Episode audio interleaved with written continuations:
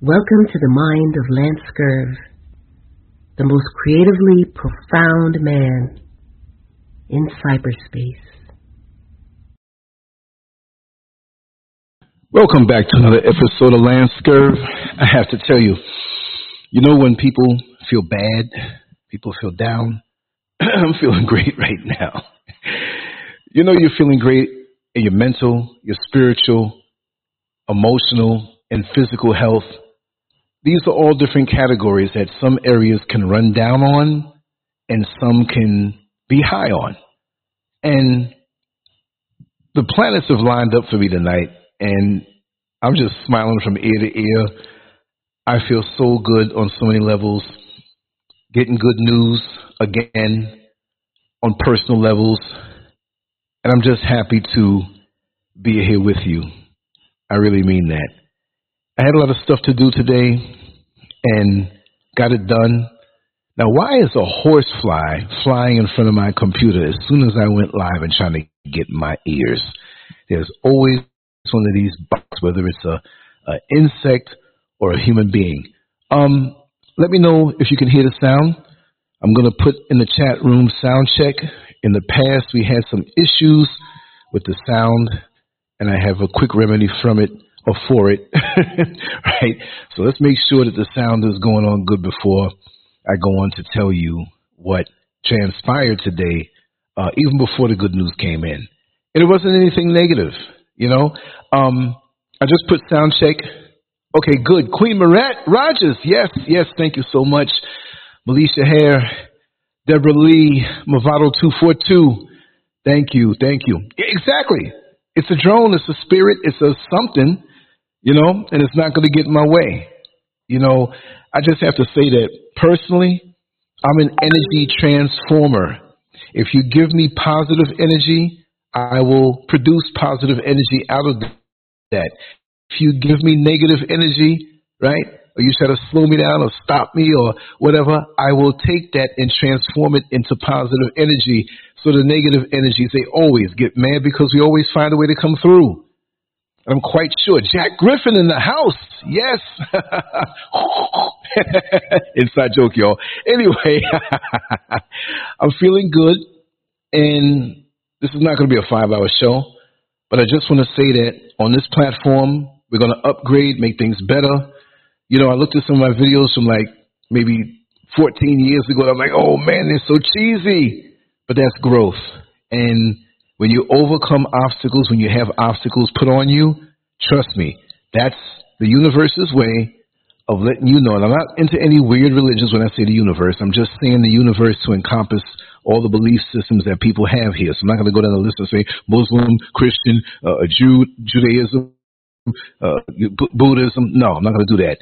The universe's way of having you or deeming you worthy for the new breakthrough. Jack Griffin. Bishop Gary L. Brown, thank you so much for the confirmation. And I never oh, you got me with that one like a body punch I wasn't ready for, right? But it's good to be alive. It's good to know that while we are alive, and we will always be alive when we do the right thing, whether we transition off this level or not, that we have a mission, and we have something to do, large or small. If it's small and not acknowledged by the world around us, it is still very important. And before I get into the topic, I just want to say, when you look at a watch, an expensive watch, right? That watch, the faceplate, we give the credit to. Like, wow, that's a beautiful watch, you know? Man, look at that, the gold and the pretty hour hand and minute hand going around.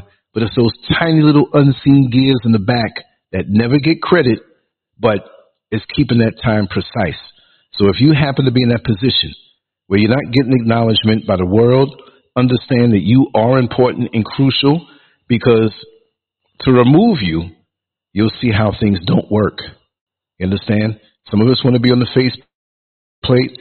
Some of us don't mind being behind the scenes. I like a little bit of both. I don't need to be center stage. I can do my work. Like I say, a lot of time I put into this thing and upgrading things and making things better. And that's what it's all about for me. and I can deal with the attention, but I don't have to be out there, you know, my face out there. It is out there, but that is not a need. I had enough of that in this life, so I don't need that. There's no deficiency in my old behind ego.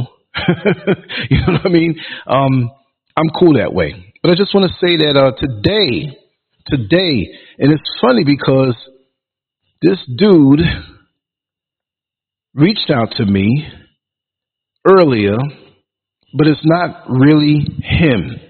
What do I mean by that?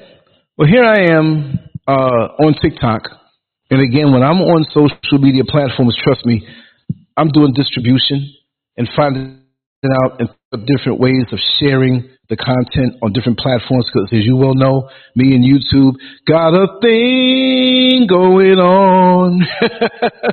They don't like me too much, but that's okay. That's okay. It's a big world out here.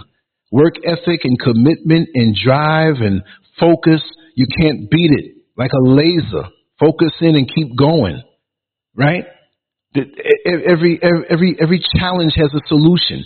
So I'm sitting up here looking at some tutorials, figuring some things out, about to go and do some better things.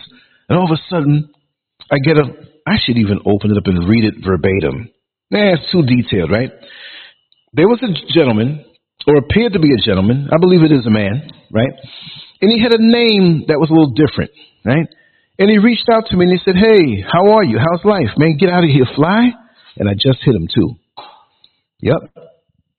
Just killed him. Boy, I'm good. Bounced off the ropes and timed it perfect. Look at him there. I hit him with my finger, so I hope there's no guts on my finger, God. So he asked me, he says, how are you, bro? I'm like, I'm okay. Now, granted, I'm always approachable on social media on different platforms, because at this point, I know my name is kind of out there. And sometimes there are people who follow you, who reach out to you, but you never talked to them before. You don't know their name. So I'm cordial until you come with something crazy, right? So I'm assuming this guy knows me for the stuff that we do here online. So I'm like, life is treating me good. How are you? Oh, I'm good, bro. He says, can I ask you a question?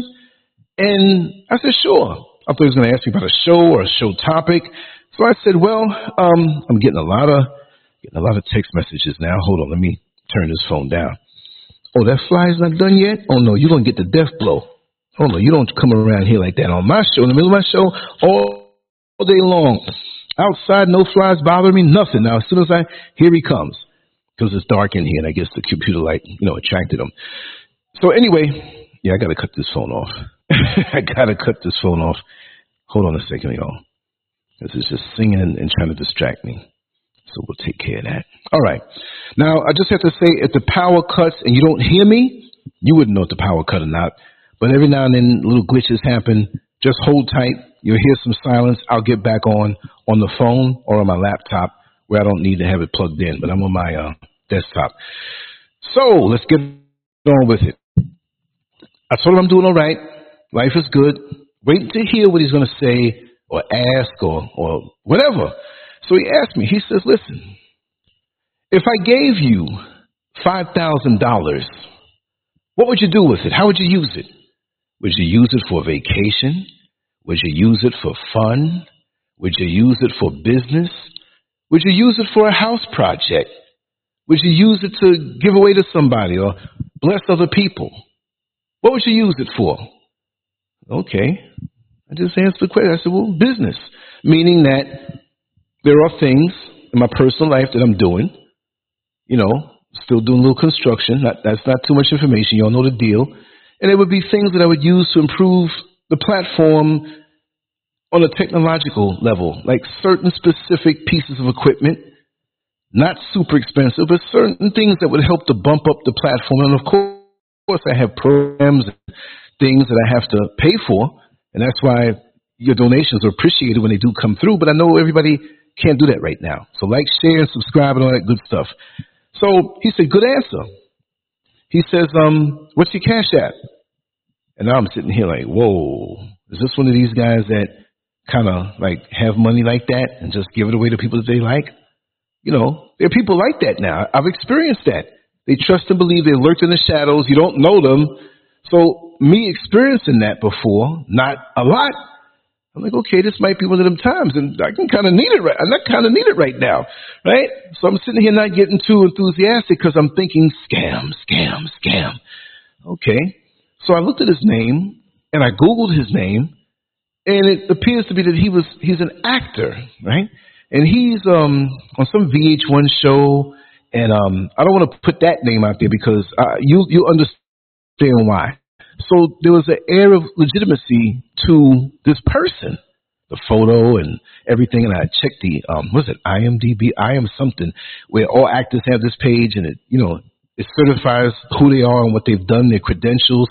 I checked that. I checked some other things, and I was like, whoa, you know, because very seldom do you see somebody who is like super legit, me, you know, and they reach out to me.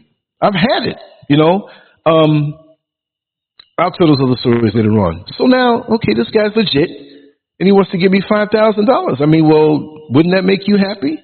I mean, we don't worship money like that where it becomes our God, but we're still in the system. I'm still in the system. I'm away from that system, but I'm still in the system of having to use money in American dollars that get converted to CDs over here. So money would definitely help. I'm not off the grid yet. You know, I got a little bit of my body out, but a part of my body is still in the room, and the door is slamming on me. So I'm trying to struggle to get out, you know. Okay, good. Let me just acknowledge. Boom. Had not. Yes. Riri, thank you so much. Thank you so much. So, make a long story long. You know, I have to tell my long stories and draw it out, keep you on the edge. So he says, well, listen,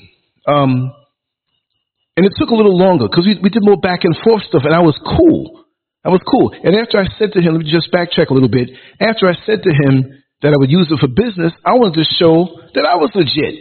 I didn't know whether he knew I was legit or not, right? So I said, www.landscurve.com. In other words, go check out my website.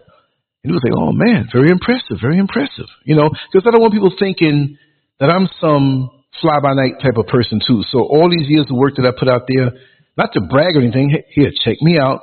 I want you to see that I'm a student of the game, that I'm committed to this thing. And usually when you check me out, it's only but a couple of hours ago that I did a show or an article or an upload. So he would say, oh, okay, you know. So he says, what's your Cash App? Now I'm sitting here doing male Kegels. I don't have a thing like a woman, but back there I was like flexing, like, oh my God, this guy's gonna send me $5,000. What a way to wake up. I felt like I was gonna start breaking out like Bill Withers. A lovely day. I could hold it longer if I took a deeper breath. So I'm like, okay, oh shoot, I'm going away. So I gave it to him, and he said, I need your email address. And I'm thinking like, okay, why you need my email address? He said, so I can notify you of when it comes, because something with some company, whatever, we have to take it. I gave him one where it's not as sensitive, just in case something was, you know, he scammed that too somehow, some way. You never know. So all of a sudden, I get an email. $5,000. $5,000 in my Cash App? So wait a second. It wouldn't be a lie if it's there. And so now let me go into my email. Let me go into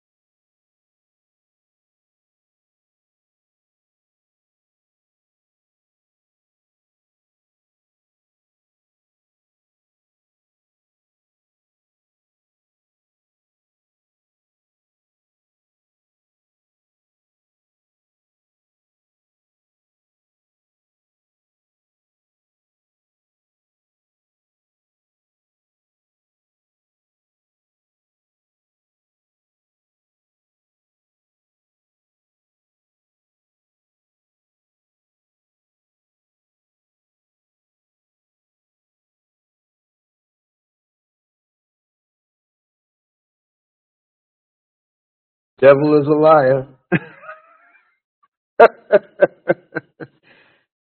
A glitch, I told you. It's like every night around this time, the lights blink off and on. Now, I should be back on where you can hear me, okay? And just let me know. That's what happens every now and then. But for some reason around this time of night, this is what happens. Now, the sound might sound a little different. Just let me know. Okay, yes, I'm back, Jack Griffin. I said I'll come right on back on the phone. The sound may sound a little more flat, you know, using my equipment before, so everything sounds nice and, you know, professional and everything. So going through my phone, it may not sound, but this is not going to cut off, okay? That's what's going to happen. So we just sit on down. I can walk around and, you know, enjoy myself. But like I was saying, to make a long story long, I saw the email that came through Cash App the same way like when I received Cash App's $5,000. But here's a catch. Here's a big catch. There was a clearance fee. A clearance fee? I never saw a clearance fee before.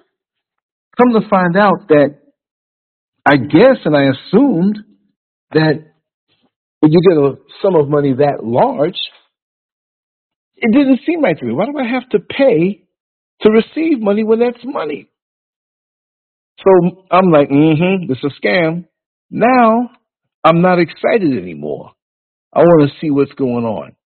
And he was like, well, you know, you got to pay. And this is on, now we went from TikTok to Telegram. He said he was more, I don't really bless people unless it's like on Telegram. I don't want to do any communication on TikTok. There's a reason for that. And now I got to find out. So here it is. Let me just make sure this cuts off. This stays off because there's something I want to read to you afterwards. But now this guy is being a little more persistent. And I told him, I said, listen, I can't receive, and I'm not telling to, no, they go to lights again. They coming back on, and I don't trust it. By a show of hands, you know what? I was going to say, should I get back on? I want the sound to sound better. I'm going to come back on my stuff, but I'm also going to keep the phone in this, the phone connection still on just in case it happens again, but it shouldn't happen again. But it always seems that, what time is this now? After 9 for me, right? So I'm going to take a second. I'm going to keep telling the story. When everything's fully on, then I'll just jump over. So anyway, he was, now he's pushy. He's getting crackheadish. I'm sorry to say it that way. Hey, man, so just pay the fee. I'm like, listen, I can't receive Cash Apps. I'm not telling so much information because this is public information. I can't receive Cash Apps in Africa. The only place it works is the United States and the UK, and I believe it might also be in Canada. So I can cut this one off. Let me cut. Now, see, this computer has that fan problem making that noise. I'm going to cut that off. I'm going to go right on back. I thought about saying something adult. It was like the married man who has real problems with his wife, and he leaves and goes to the side chick. He can't stand her and realizes she's terrible too, and he runs back to the wife. I knew a guy like that one time, and he went back and forth like 3 times. I got to talk about that, but I'm not going to. This was years ago. I'm not going to put his business out there. But let me get back to the original and use my microphone. I hate that. I like my sound to sound good. This has to sound kind of flat. But until I get there, I'm going to continue telling the story. So I said, well, listen, I have someone who handles that for me in the States, right? Known him for years, trustworthy, everything, all of that stuff like that. But, okay, let me restore these pages. This is the pain in the behind. So he's like, okay. So 10 minutes later, did you do it? I'm like, this is pretty early in the morning over there. I said, it's morning over here for me, but I'm not going to push and bug them when, you know, eventually they'll see it. Even I'm not pushing for it, but I didn't want to push for it now because now I know it was not legit in my mind. It was not legit. So, okay, here I go. Let me mute this side. Let me turn this down. Okay, now I'm getting Why am I getting sound from the phone now when I have it muted? Okay, let me just get off of this thing. No, I don't want to end the stream. Oh my God. Okay. Let me remove this. I think I'm on the right one. Sorry about this, y'all. Let me. Okay. You know what? I need to just cut this phone off. Everything here electronic wants attention. I'm trying to get into a flow. All right, there it is. All right.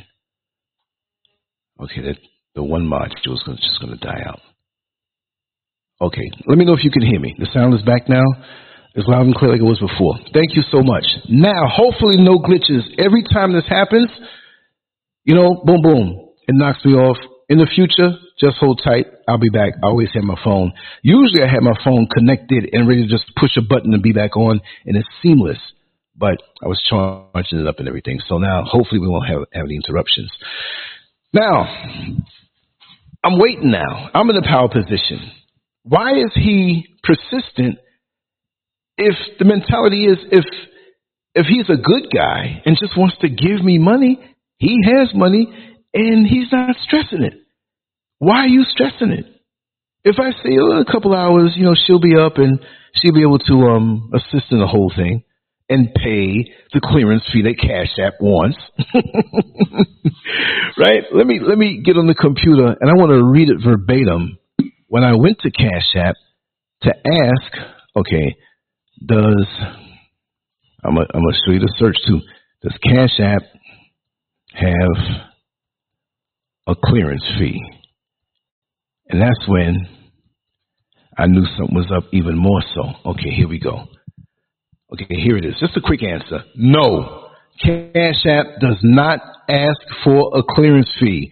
It is important to be cautious of any request for payment or personal information that you receive through Cash App, as scammers may attempt to trick you into sending money or providing sensitive information by posing as a legitimate user or company. And in this case, it was a semi-celebrity, right? With a name that probably none of us would know because he had some... I hate to rate actors or whatever, but this is a guy that was on a show on VH1 and didn't have a lead role. It was some kind of, not a reality show, but it was some kind of, I wouldn't say movie, it was a series, and he just had he had his foot in the door, right? But when people check up on, it's more believable. If it was Denzel Washington who hit me up on TikTok and said he had money, I'm like, get out of here. I'd still check it out though, right?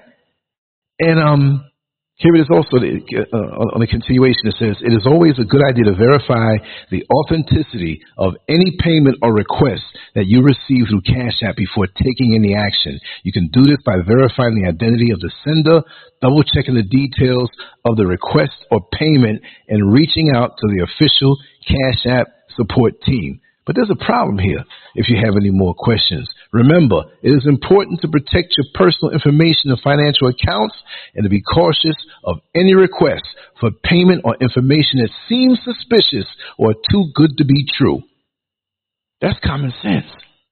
But you wouldn't believe the amount of people who don't even understand that, because remember, the transfer of funds and the technology and the apps and the phone, there are a lot of people who are not comfortable with it, and a lot of people who would not look into the details.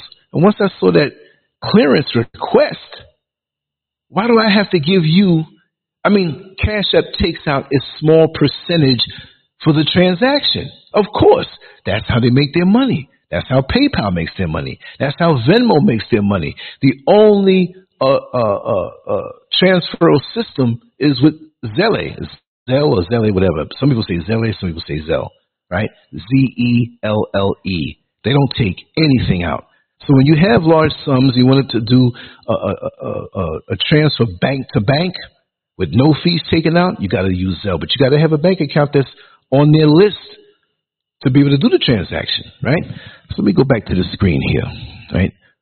Did I get knocked off again? Oh, no. Okay, I saw what happened. I thought the computer glitched me out. So yeah, that's what it is. So after looking at that, I said, let me just lay back and not respond as fast. This guy, it was almost like the movie where the kids were saying, are we there yet? Are we there yet? Is she awake? You want to give her a call? I'm like, I wish I had a lot of people who really wanted to give me money with such a sense of urgency. And what I told him earlier, that if you did give me, if this was a real person, he did give me, whether it's a penny or $1 million, I'm very, very frugal. I would use every penny for the betterment of this platform, my life, which would make me better to serve. I take this very serious. I take a lot of time with this. And that would have helped, you know? But I'm okay. So he was annoying me after a while, because it was obvious that, why are you so concerned about this $50 going through so you can give me $5,000? If you were so concerned, you pay it. I wouldn't say that to somebody who's legitimately giving me anything, because I even thanked them, even before I knew. But I did that anyway. I played the game, you know? And so one of my trick questions was, I said, well, listen. Now, by this time, I already knew it was a super scam. Super scam. If you remember from the 70s, what song that was, put it in the chat room. Anyway, like I said, there's no way I can repay you. Like, I'm stroking his ego now. He thinks he has me. I said, there's no way I can repay you. I said, well, maybe we can do a podcast on the show that you do, whatever. No answer. No answer. But I already knew it was a scam. So after a while, he kept bugging me. I just blocked them. I know that's what it was. Clearance fee. So scams, they operate on the same principles, right? They operate on the same principles. So with this guy, it could be a whole team of them, right? If we hit 20 people a day with this, we'll have $1,000. Imagine how many people would fall for that. And so what I want to say, right, let's clear the air right now. And I might have to say this for the next few shows. Since he sees that I have a sizable amount of respect online with what I do, if anybody tries to pretend that they're LanceScurv and say they want to give you money or try to catch you up in something, it's a scam, because I would not do that to anybody. I mean, if I had money, Trump money, big money, and if I saw somebody needed it, I would even have somebody else give it so my name's out of it, so I'm not trying to get props. And it wouldn't be, oh, here's $1 million, whatever. No, but if I find out that, you know, that's the kind of person I am. But I'm going to have to find out myself and say, okay, this person's going through hard times. So this person just lost the breadwinner in their family. Let me give them $300,000. Like, if I had billionaire money, that would be my way of tithing. But not that I don't have that heart. Listen, brother man, don't have that kind of money. So I would not scam you. There's another guy who does a financial YouTube channel. I think his name is Richard Fain. I think so. The name is a little iffy with me to remember, but I know it's Richard something. And he talks about these things. And he had a situation where people were using his name to solicit for investments, financial investments.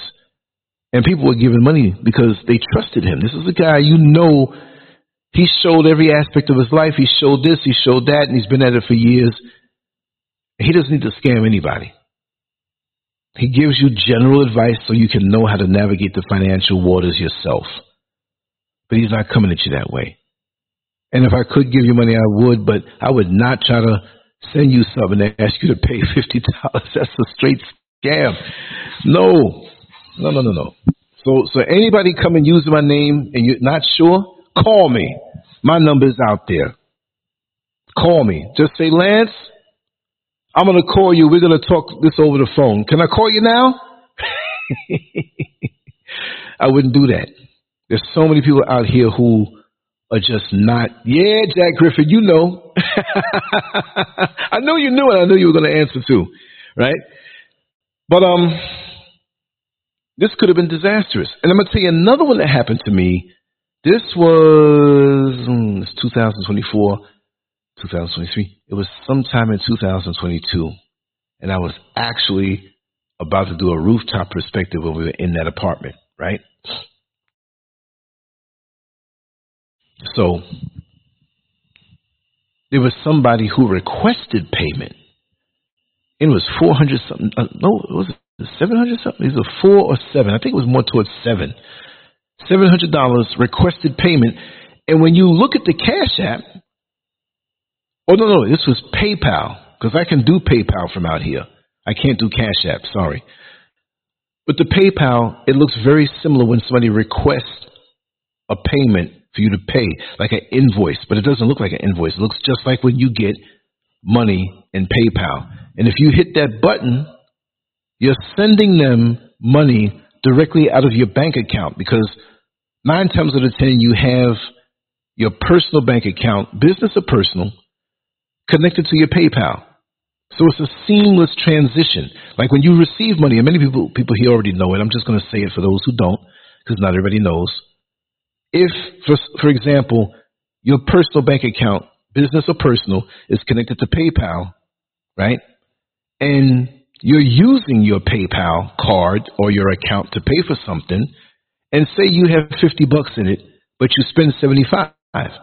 Well, it's going to clean it out. It's also going to take $25 out of your personal bank account. It's going to cover what you need in PayPal, okay?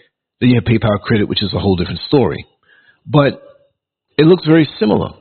And so you have to be very careful and look at everything as it comes to you. Now, this has nothing to do with it, but when you're sending money between people you know, you use their friends and family.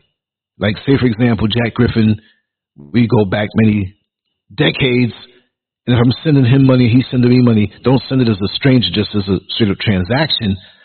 Put me in the friends and family category, and no money is taken out. So that's a good thing to know. PayPal is a good thing because they insure transactions and they cover you. Cash App, on the real, you don't know what you're dealing with. This is like going to your tires are bald and you go to a reputable place where they sell tires, but they're closed. But there's some dude who has a big yard full of car parts. Man, I got tires for you. You know what I mean? And they look good.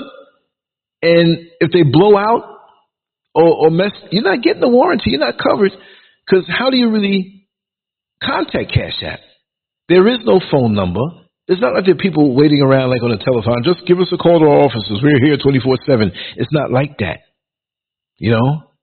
And yeah, Queen Jane, you have a lot of weird. There was a. We're hanging out now, and I still have something to read off to make sure more information is going out. There was a woman from Maryland. I think it was $1.00 that she was sending me several times a day. $1.03 or something like that. I can't recall. On Cash App when I was in the States. And I was scared to receive it. I'm like, what kind of, you know, money transfer hoodoo are you doing to me? You know what I mean? But her name was unique, and I Googled the name. There's no other name like that. Ended up being an Asian lady who lived in Maryland who was involved in real estate. I won't say her name. I kind of forgot it. I can go in my records and find it. But for a period of maybe 6 months, and not every day, it was always when I did a show, and sometimes I miss days, but most days I do shows. So that was strange, and it just stopped. I Googled her, I searched her. You know, searching is an art, because if you don't know how to search on certain details, social media will give you a lot of leeway. But some people just search and they quit. There's different ways of doing it. To search for different things. You omit certain things, you add certain things in, whatever. And I saw her house. Now, I wasn't stalking her. I just wanted to know who the heck was this. Now, there was another woman who, she sent me $75. And this was a couple months ago. in 2023. And I was trying to find a way to thank her. You know, she donated $75. And I try to thank everybody. So there was no way to do it. There's usually an email address or something on PayPal that you can, but she had none of that. So I Googled her name. Her name was a strange name. Come to find out, she lived in the Bronx, New York. So I was going to search a little more. I got down in the search, like I know, because I have good company around me in my inner circle. If I need to ask them anything, right? I'd never. But anyway, I found out several phone numbers. So I went down the list because I want to thank the lady. You know, a lot of people listen, and I don't know them, and they just, like a good Samaritan, they'll just to be nice, to say, hey, I want to bless you with this. So I don't care if it's $1 or $1,000,000. I want to thank you, you know. So the numbers didn't work. And she just had a peculiar look to her. I have to say that. She just looked a little different, you know. And all of a sudden, 2 months later, it was toward the end, I think it was December, spilling over into January this month, she was complaining that she never received the goods that she ordered. She didn't give me $75. She thought she was ordering something. And she was taking me to PayPal court to go through their procedure to extract the money and get it back. And they asked me about this thing. And I said, no, you know, I didn't have anything to sell to her. She can have the money back. That was strange. The one with that request, and then her giving me the money, and that other lady giving me $1.03 several times a day sometime, all of that was strange. It's just strange. You just never know who you're dealing with. And what happened this morning with this guy? You know? And maybe I'll offer some screenshots up on LanceScurv.com. I do the extra stuff there after a show or whatever, so you can see it for yourself, right? So, that being said, Sweetberry, how are you? Sweetberry32. Now, I don't know if there's anybody that I missed. Oh, I know Peaceful Pulleys here. GamerG. Yeah, GamerG. Cash App. Yeah, GamerG. It's, I don't know. And a lot of people have had issues with Cash App and never had the issues resolved. And I had somebody trying to say that they were from Cash App, that wanted my license, wanted my social security. Nah. This ain't right. Be careful. Be careful. And as we all know, the government can get a hold of certain sensitive information that they probably already have, but they want to. This facial recognition thing is bugging me out because Patreon is doing that now, right? They're saying that I'm an adult content creator. I mean, I may cut a few words every now and then, or some of the people that come on. And Patreon for me right now is only a means of donating. It's not like, oh, he's going to put up content unique every single day, and I let people know that because they say, oh, you didn't put nothing up. And I will start putting the regular stuff there because there's a lot of people on the free side that may not want to come to YouTube for whatever reason, right? That's strange in itself. So they've requested that I take a photo and show my passport. And this was legit. This is legit because I checked it out, contacted them, and they said that. But what's up with that? I mean, are people doing wayward things on Patreon? I don't understand. Are they ripping people off on Patreon? I don't know. But I ain't do it, though. Not doing it. You know. Yeah, exactly, Queen Jane. Let me put that up on the screen. This is what Queen Jay said. I usually use Cash App for people I know, but for business, I only use Zelle and PayPal. Good move. Cash App is the cash of the digital currency. You know what I mean? It's like cash, even though it's still digital. But, you know, if you open your hand when you're holding the cash long enough, the wind can make it blow away. That's not going to happen with PayPal. That's not going to happen with Zelle, right? So I jotted down a few notes in my research. I wanted to just read off a couple paragraphs on different things on how, for people who are watching this show who may not know. We all have, I mean, I don't have my grandmothers around, but we all have grandmothers and aunts and even mothers that are getting up there in years and don't understand or can't grasp the concept of these transactions and how you can get scammed. So even still, out here in Ghana, I'm not going to lie, I'm going to blow them up. People talk about Nigeria, and the scams. You got scams out here in Ghana now. Don't get me wrong, and they are good. And we think that sometimes, oh, they can't get me. Yes, they will. Yes, they will. They have makeshift, I'll call them this, right? Because it's in the areas where I walk through. Because I just don't walk through the affluent, nice areas. I'm going through where the common man goes. Y'all know that. You've seen some of my footage. And I have a crap load of footage on my little action camera right now that I want to put up. It's non-directional. It's not a story behind it. I just have the camera in my hand and just walk with it just so you can see. So there are all these unrelated clips. So, you know, bear in mind when you see this stuff, it's just stuff I see. And if you want to see the real deal, because I go all over the place. This stuff is so real, right? I ran into a lady, and I had the camera. She didn't really know because it was a tiny, tiny camera that I had in my hand. I was walking with it, and she called to me. She's down at the market. And we always joke. We get this crazy joke. You know, she speaks broken English. I speak English. She understands me. I understand her. And I don't know how we got to, like, joking about farts.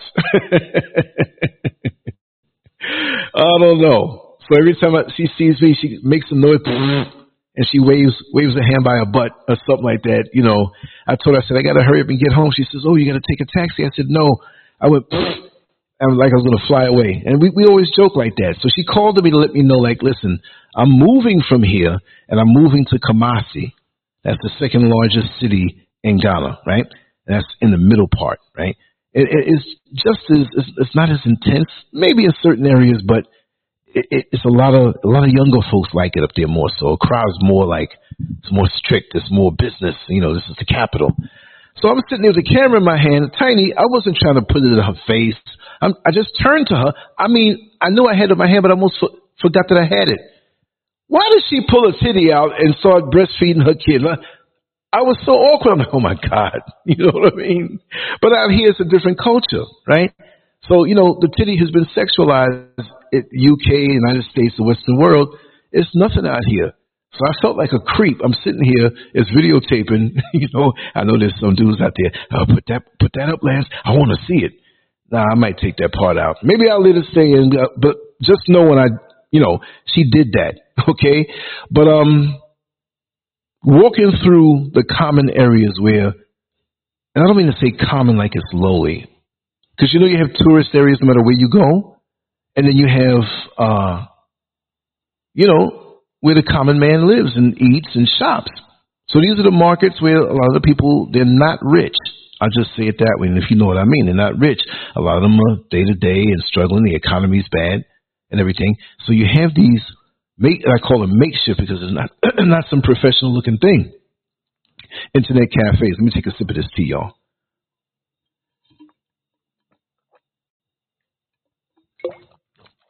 I can't believe how that big horsefly just found himself and he lost his life. So, anyway, they got these makeshift internet cafes, and it's like, you're going to have like, not 50 guys in there, but like a bit too much. And they're so interested in the computers and being on the internet. And then you realize they're doing the romance scams and they're talking to different people. They're doing all kinds of scams. So you have to pay for so much internet access, and they're working it. And so one day soon, there's one that I want to go into and just buy time and record the conversation. And I have someone who will translate it for me. And we're going to find out. Now, I'm like one of those news guys that go undercover. This one is safe. I'll go undercover in there and have it recorded on my phone and see what's going on. I got to be nosy. But I know that's what it is. Because some of these guys come out of there and they're like smart Alex. And they laugh and high-fiving and whatnot. Getting these white women from the UK and ganking them for their money and promising love. And for the ladies here, again, just be careful. Just be careful. Not every Ghanaian man is a scam guy, but there's a whole lot of them. And I will say 9 times out of 10. Well, 6 times out of 10, 7 times out of 10. I can't really say, but they're looking for advantage. And there are a lot of sisters that come out here, and they're not going to broadcast it, but they're looking for a man. And these guys, they will sweet talk you. I mean, they've said some things I've never heard of before. And the accent, and then you hear the motherland, you're somewhere different, like, wow. There are a lot of single black women who live up in Cape Coast. For some reason, that's just the way it is. I've observed that. That's no study or anything that I'm saying. You know, I'm going to tell you what I see. And a lot of them up there, they're looking for a man. And a lot of the men down here, they know that. But from what I'm hearing, and I'll get back on the topic, you know, Cape Coast has the slave dungeons, which some people say castles. And then you have the Elmina Castle up there, a.k.a. dungeon, the two up there that everybody goes through when you see it on the documentaries and on TV. I've been to both of them several times. You got the Osu Castle down here, and I have a connection in there. I can go in any time I want, and I'm going to go back in there. There's a part of it, I know I'm way off topic, there's a part of it that in that whole wing, there is ventilation, a hole, a rectangular hole about twice the size.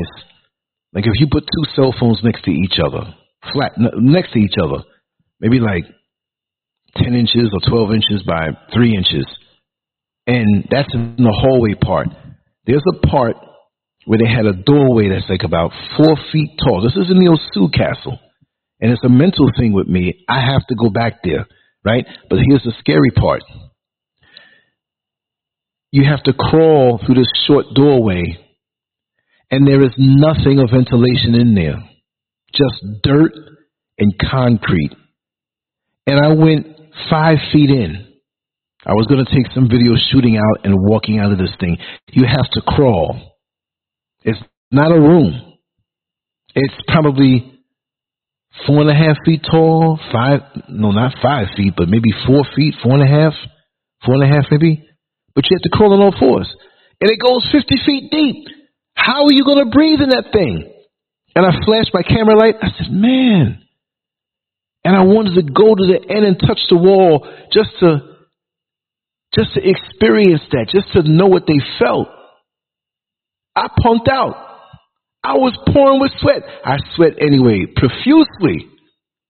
I sweat. I drink a lot and I sweat a lot. That's healthy. But it bugged me that if my ancestors could be back there and breathing and we're talking about farting. Man, could you imagine the sweat and the smell back there?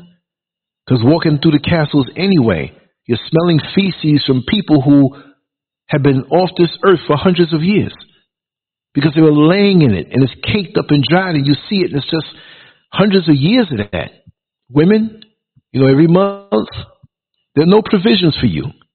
You had to deal with that like that. They toss the food in, you get it when you can. People laying up on you dying. Let me get back on topic, but yeah, that means something to me. I have to go, and I'm going in there with my camera. You're going to see it. My light, my camera, we're going to go back to the back of that thing. If I have to zone out, because I like a challenge. I'm going to have to grunt, just go back there, touch the wall, and come back out of there. I got to. But anyway, for those who are unaware of these scams and whatnot, let me read off a couple things I jotted down.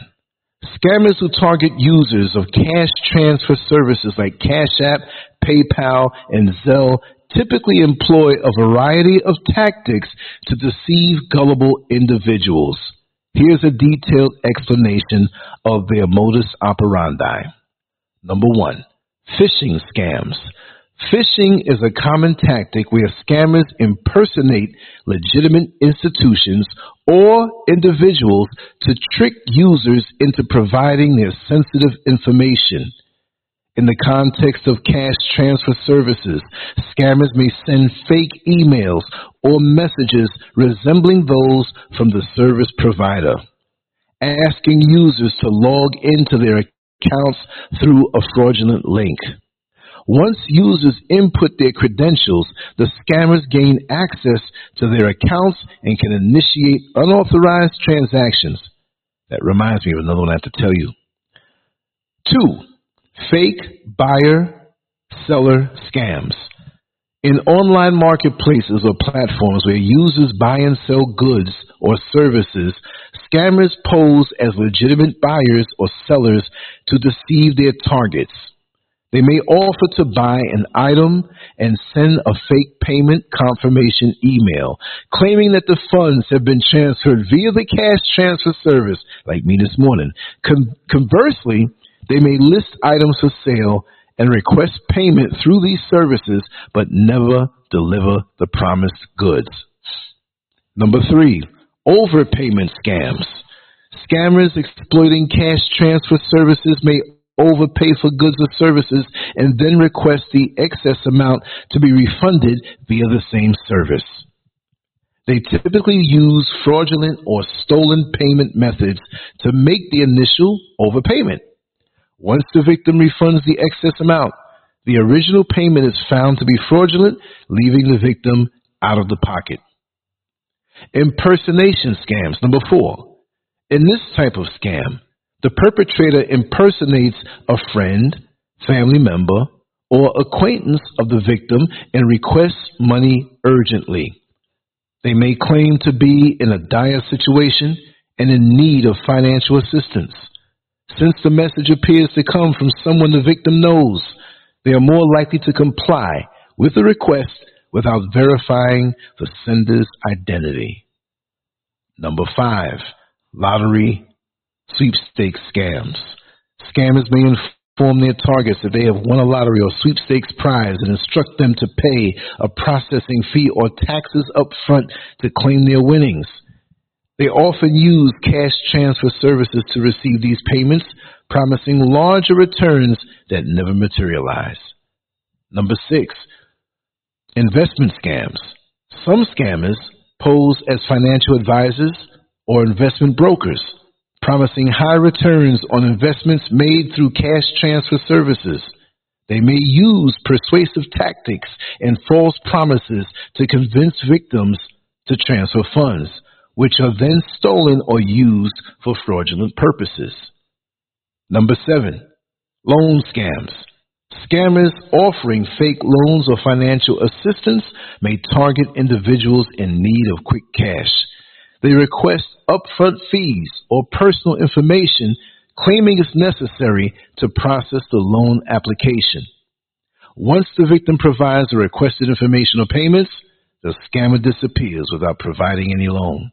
These scammers often exploit the anonymity and convenience provided by cash transfer services to carry out their fraudulent activities.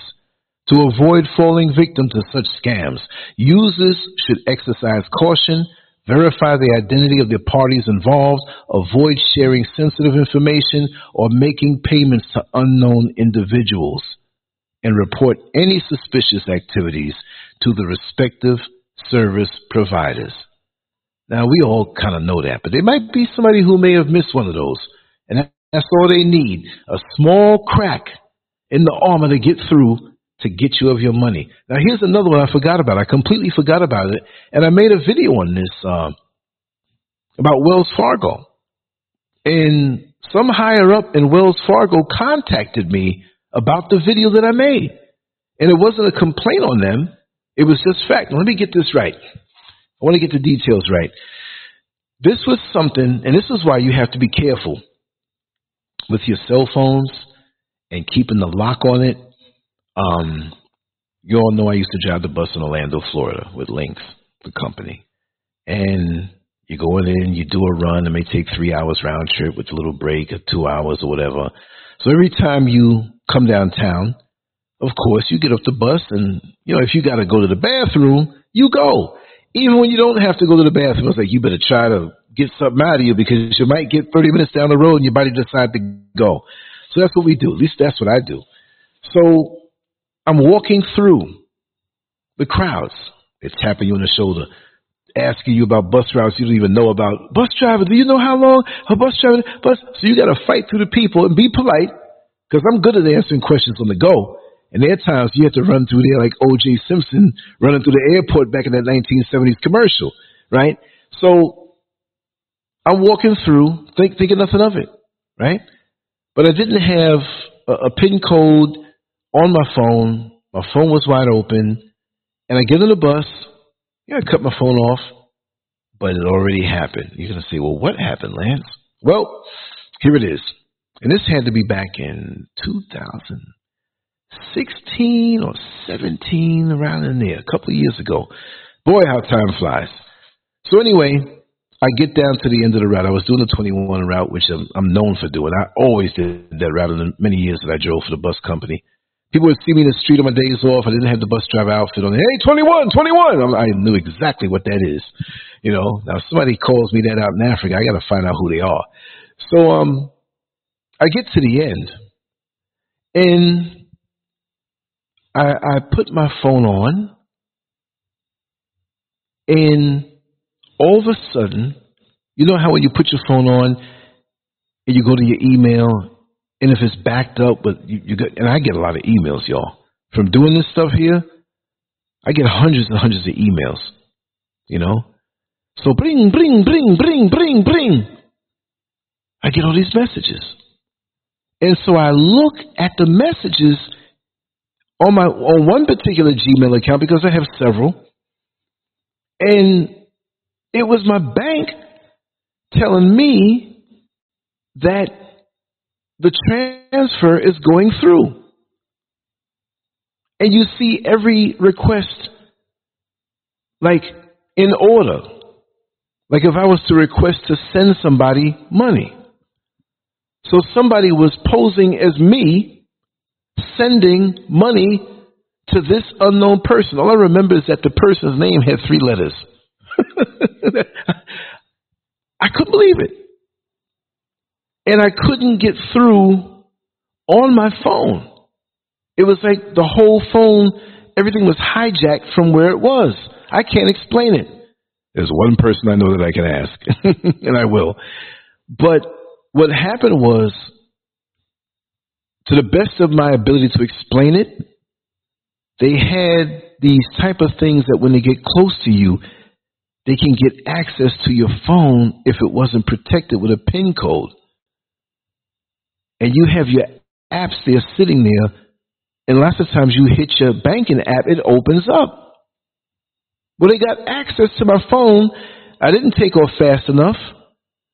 And they had access to everything, my email, this, that, whatever, but it was the Wells Fargo app that, okay, and it wasn't just that they had access to it. I was lazy and didn't want to punch it in every time my username and my passcode. So they hit pay dirt because I didn't block it. So when they got into my phone, it's like, oh man. So could you imagine how many people that were walking by that they tried, that protected themselves, and some who didn't protect themselves? You see what I mean? So I learned a lesson that day. So I had called Mrs. Scurv. She was at work. And I said, listen, they're scamming the bank account. I can't get through via email. I can't get through. I had to actually use one of the phones there at the hospital to get through because my phone was like hijacked.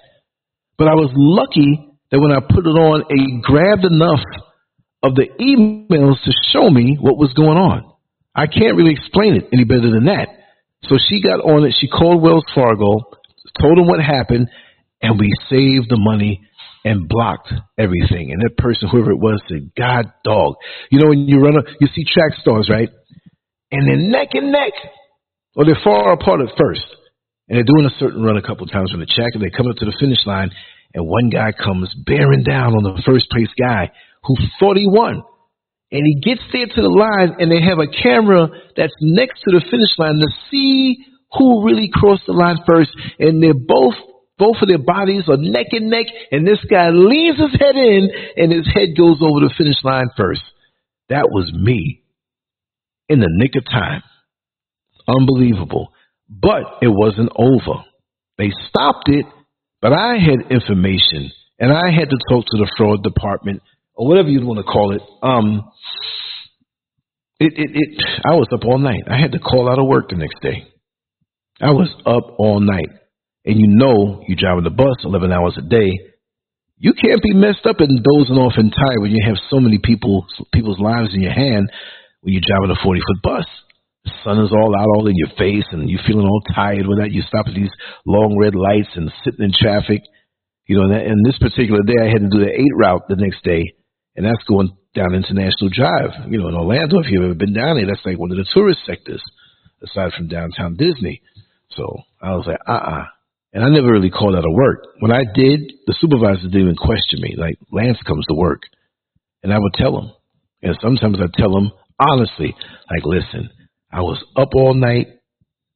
And with me, I get hyped. And sometimes I can't sleep. So hence me doing late night shows and being up all night. And they believe me. Yeah, Lance, I was listening to the show. And I said, this guy's going to call in. So yeah, I expected it. No problem. But yeah. There's a lot of things out here that we're open to more so now because of the technology that we believe is making things more convenient, but it's making things more convenient for people who are scammers too because they're thinking of all types of stuff, you see. And then you get the people who do the romance scams, and they talk to lonely ladies from other countries, and they might be a little older. It's not always like that, but you get one of these older white women who – you know, they were done bad by some white man they were married to, and they see this young, muscular guy, and, you know, he's from another country, and he's in Africa, and that's big in Gambia, y'all. That's big in Gambia. These guys, what do they call them?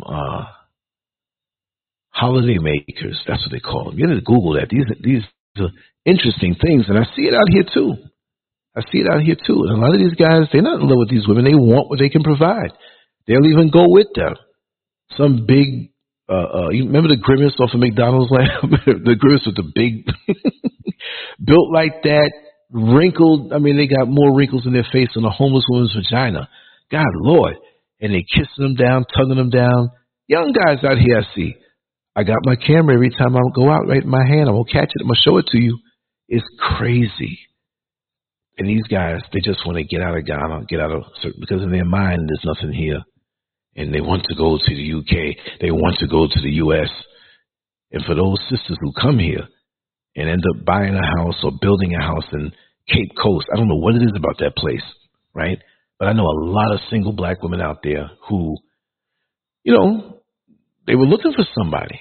And they were purposely looking for somebody. But why is it that so many end up over there? You know, that's a whole different thing. It's a whole different topic. You know, I'm free-flowing right now. Let me just see if anybody wants to come in real quick before I sign off. But I'm still going to talk a little bit more. Of course, when I get up in the morning, we're going to smash the show. I'm going to do 2 tomorrow. Have to. Sunday, right? Yeah. Charles Wilson, welcome on in. Sorry if I didn't acknowledge you. Yeah. Oh, yeah. Flash mail. Craigslist is like, it's infested. Infested. Leonard DeYuda, welcome on in. I didn't see you. I was running my mouth. Patrima Gilbert, yes, welcome, welcome. Just kind of scrolling up.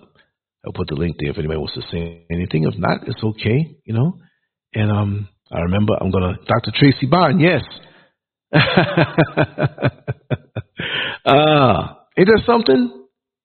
The Grimace, ain't that something? You brought him up and I brought him up. We're all connected in a very special way. Trust me, we're all connected in a very special way. But yeah, it's there's so many scams and capitalize. And see, let me tell you something. See, I got a little holy right now, a little more so. And Tracy Bond came in, Dr. Tracy Bond. We're going to talk about discernment, right? People think that they say the gift of discernment is just something that holy people, righteous people have. Demons depend on discernment to rip you off. They can evaluate you, size you up instantly, to know the cracks in your armor. Whether you're a man with a big ego and this young, shapely, pretty woman who's 1/3 your age snuggles up next to you and you feel proud that you're an older dude with this young girl and she acts like you're the knight in shining armor, but she's trying to get to your money and really trying to get to your money, not for a night, but she's going to get next to you and gas you up and get to that money. Now, I'm going to have to repeat these other scams, this other scam that I know out here too. Or you might be that woman who, you know, didn't get good treatment from different men. It happens. And so you see this younger guy that, he may not be that much younger, but he might be a little younger. and a little submissive, but he's a take charge guy behind closed doors, if you know what I mean.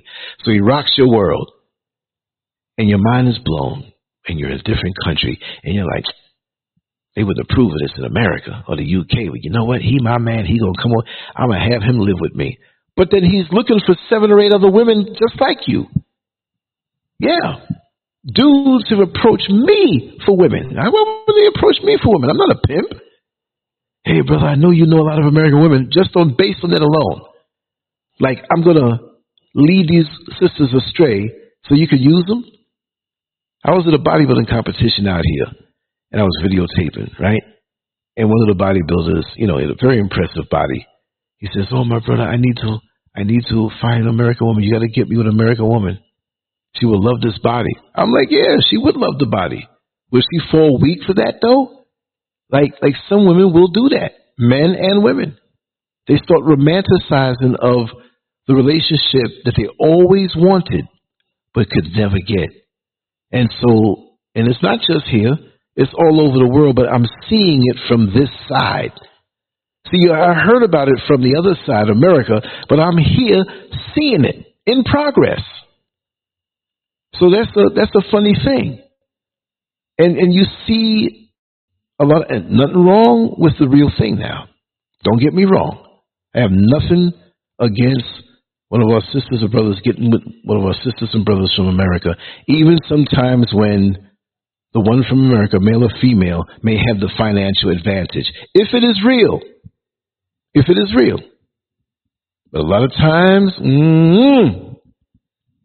and I have to say, I do know of one or two, but one for sure that is really, really, really real. They're dedicated to each other, ride or die, and they're both doing extremely well. I mean, extremely well. $250,000 type well. I mean, every year type and more, you know, and nobody's scamming anybody. Less. Welcome on in. How are you doing? Yes, I'm glad you're here. Yeah, so for those who are in now, if you go back to listen, if you just come in and you go back to listen, we had a little glitch where the power went out. It's like about 3 minutes, there was nothing going on. I went on the phone and the power came back on because it always comes back on real quick, you know. Yeah, Crypto Movado 242. I'm going to put this on the screen. Movado 242 said, if you're dealing crypto, man, you better watch your back. But I have it locked down tighter than Mr. Dick's headband.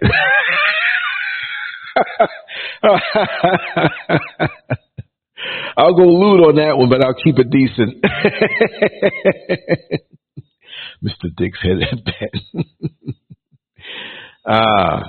That's crazy. Mr. Dick's headband. I was going to say of another situation. It slipped my mind. It slipped my mind. It'll come back. Yeah. I've said this before. Kelvin H. Mr. Dick's headband. I know that's what you're laughing at. Mr. Dick's headband. Anyway, here's another one for you. And who referred me to this information, I won't say their name. He's come on. It's been a while since he came on, like maybe about a year and a half, 2 years. He said we came on like 4 or 5 times, whatever. There's nothing I have to hide because nothing he did, but, you know, he's a righteous brother. But righteous brothers all know brothers who are still out there and sowing their oats and stuff like that. So here's how it goes. This is a Ghanaian scam, but it's also something I would believe that would be in different countries out here. I'm not trying to demonize the motherland. I love it out here. It's the fountain of youth to me, you know, but it all depends on how you live, right? Because I could be club hopping and drinking and smoking and breaking night every night and eating bad food and be toe up from the flow up, but it's not the case, right? So anyway, he travels a lot and he has a home in another country here, but he comes through Ghana, Nigeria. He's always out in the motherland for different things because he holds certain positions and organizations, and he's constantly traveling. So he has full knowledge, but he is born American, but he is an African man if you ask him, and you could see this, right? So he has other friends that travel, and I know he doesn't mind me telling the story because I'm not putting any names to it.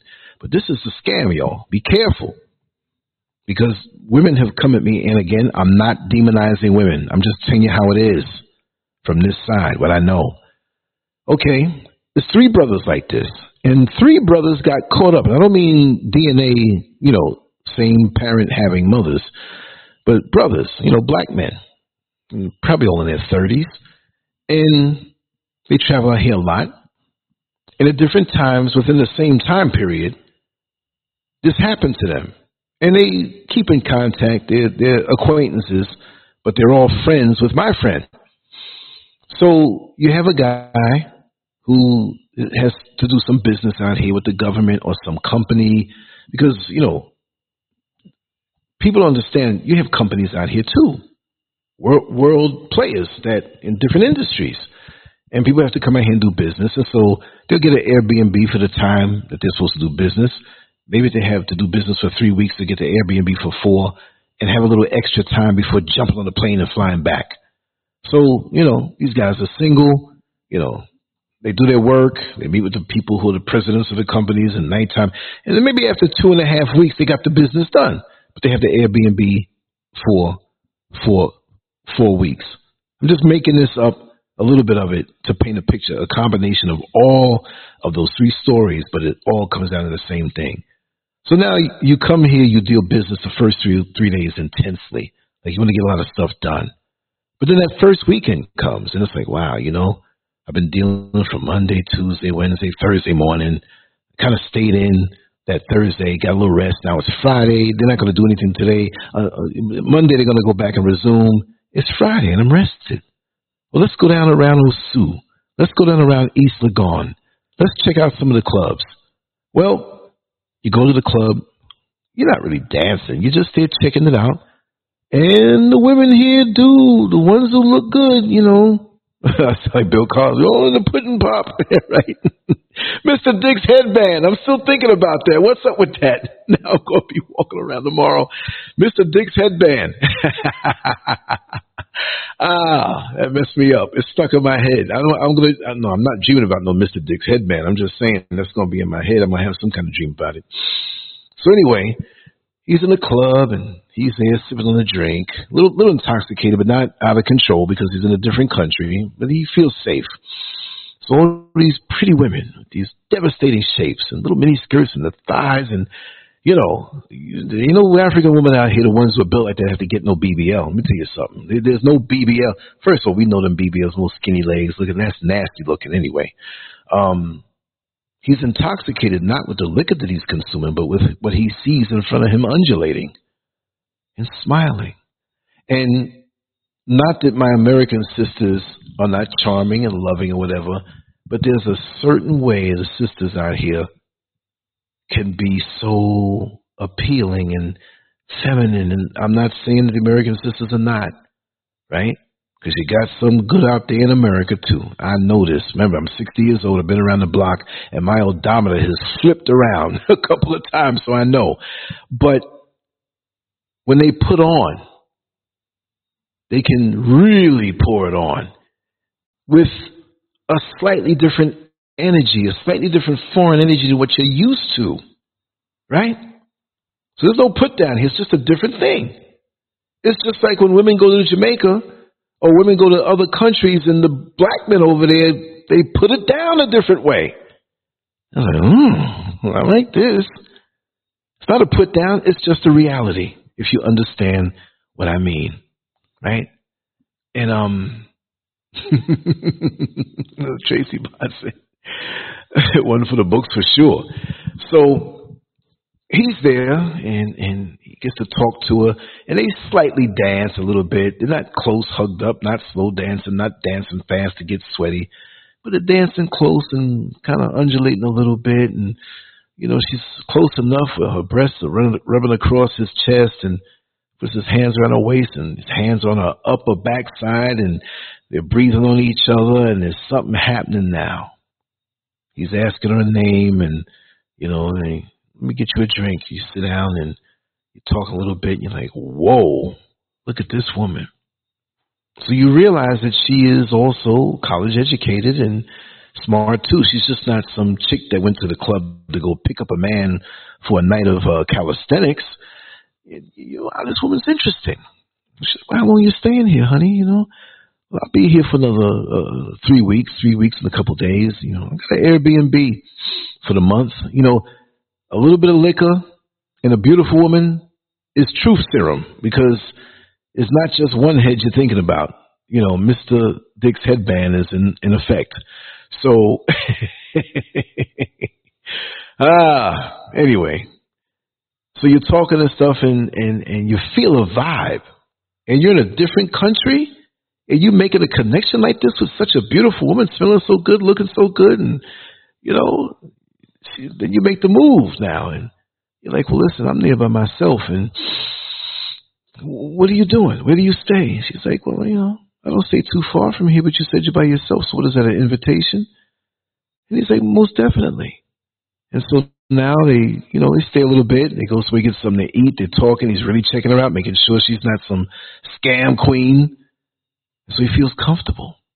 And she rubs it in even more. I just hope you don't think anything lowly of me, because I just met you and I'm coming back to your place. Now, what's a guy going to say when you have that very thing on your mind and you worldly and you carnal? What's a guy going to say? Oh, no, no, no. I don't think you're like that. Come on, man. She's running game on you. She's been doing this because you're a man who appears to have something more to offer. I see some people coming in now, the Cash App scammers. What is he talking about? In clubs and going back to Airbnbs?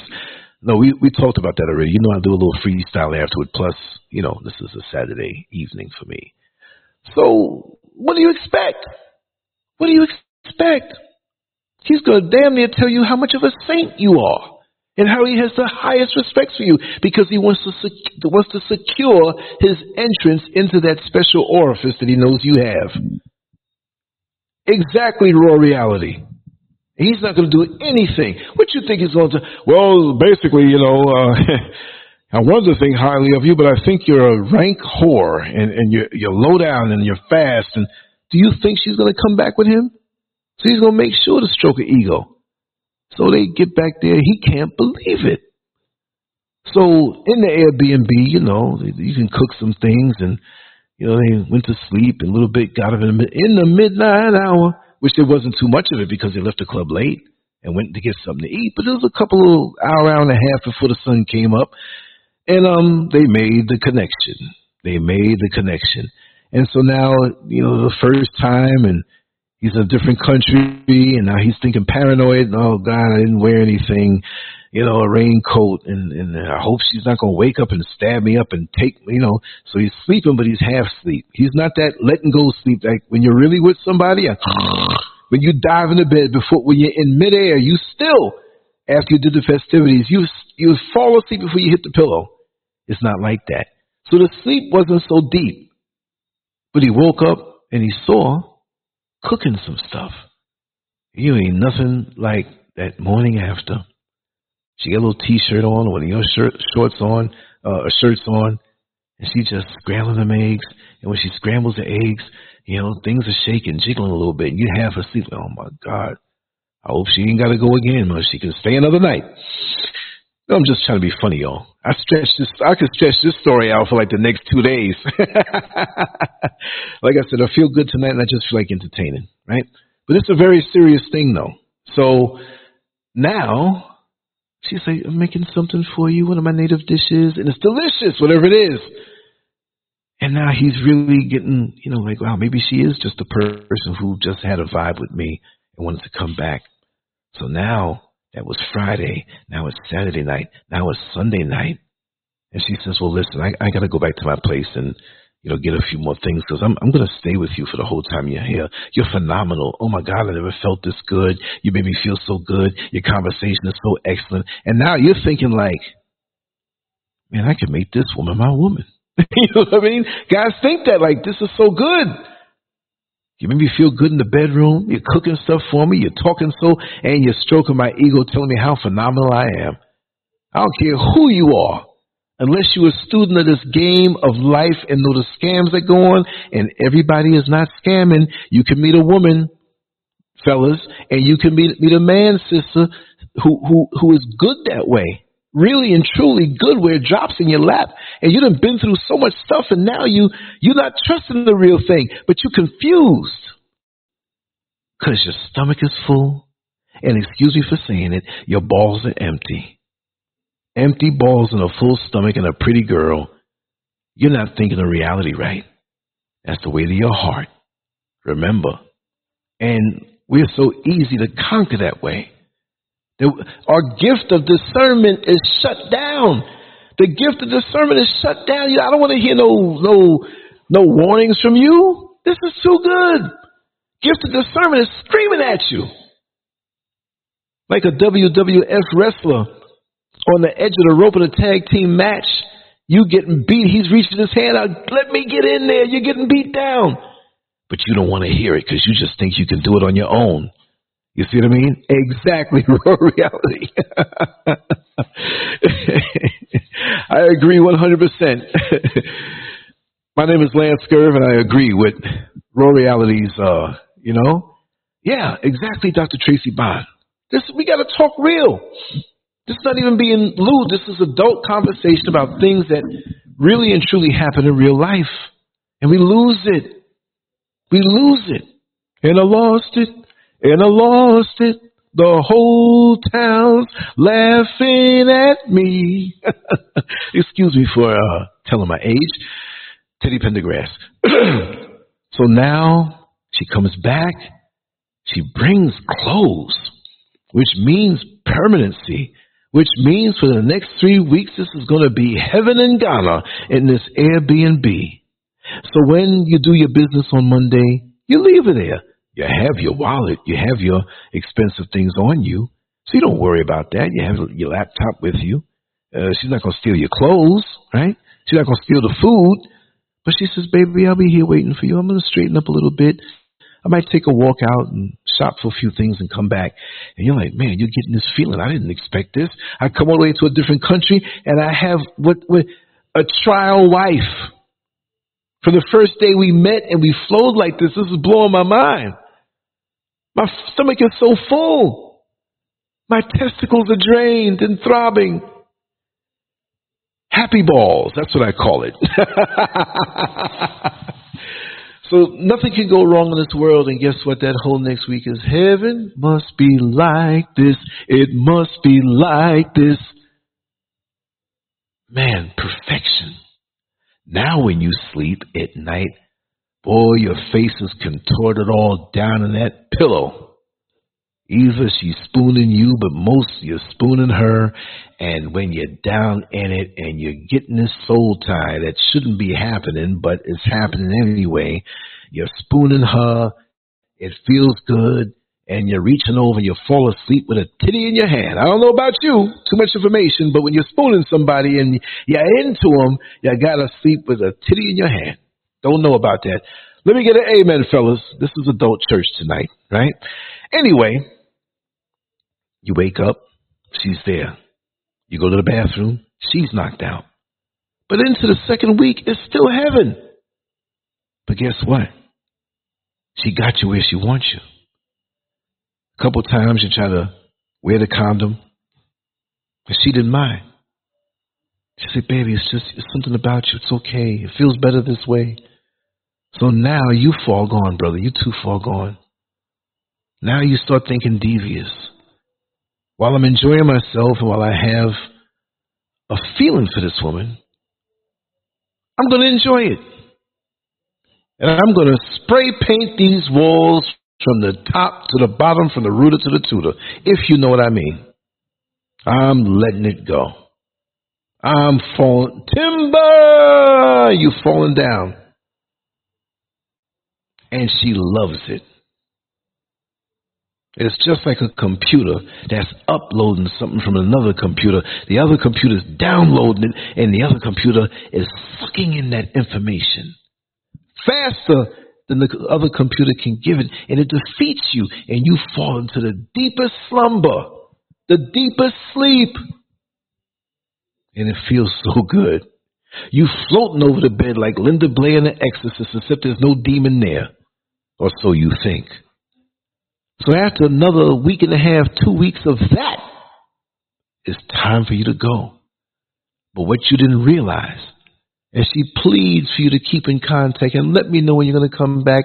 And maybe if I get a little money up to come out there, we can get together and do this again. I hope that we can be together soon. Gonna make it real soon. And for good time's sake and old time's sake, you know, it's time for you to go, but you want a dose of happy balls for the road. And you're really sealing your doom. So you didn't realize a week and a half before, when you were in your alcoholic stupor and orgasmic bliss slumber, your wallet's sitting there now because you trust your cell phone, your wallet, everything is there before you kind of put it and tucked it somewhere where she didn't see it. But all of that just melted away. Melted away. Instant trust. Full stomach and empty balls can do a man wrong. Well, she grabbed your wallet and went to the restroom. And she whispered in your ear, you're half asleep, baby, I'm going to go to the restroom. My stomach feels a little, you know what I'm saying? Oh, okay, don't worry. Take your time, baby. I ain't got to go to the bathroom. So she closes the door and she sits on the toilet. And after 5 minutes, when she knows that she went back to sleep deeper, she took her time and locked the bathroom door. If you were up, you'd probably say to yourself, I'm not going to barge in if she's doing a number two or whatever. She's in there doing woman things, you know. But she locked the door and you didn't know it. She has your wallet. She has a paper and a pen and her phone. So she's taking out cards one by one. She's not really looking to scam you with a credit card, but she's making sure she has everything in that wallet. Your license. That has your address. If you have your social security card, oh, that's even worse. Work ID. She has everything about you written down and on her phone. And she's slick. She pulled out one by one and put it back in order. And so she left the bathroom. She took her time and kept it in her hand. You know, when you come back to bed, the person, they're breathing is like far away, and then, oh, okay, baby, you're back, all right. And she waited till the breathing went far away. Because it sounds like when, you know, you're laying in the bed, you see, you hear a car go by, like on the highway or 2 roads over.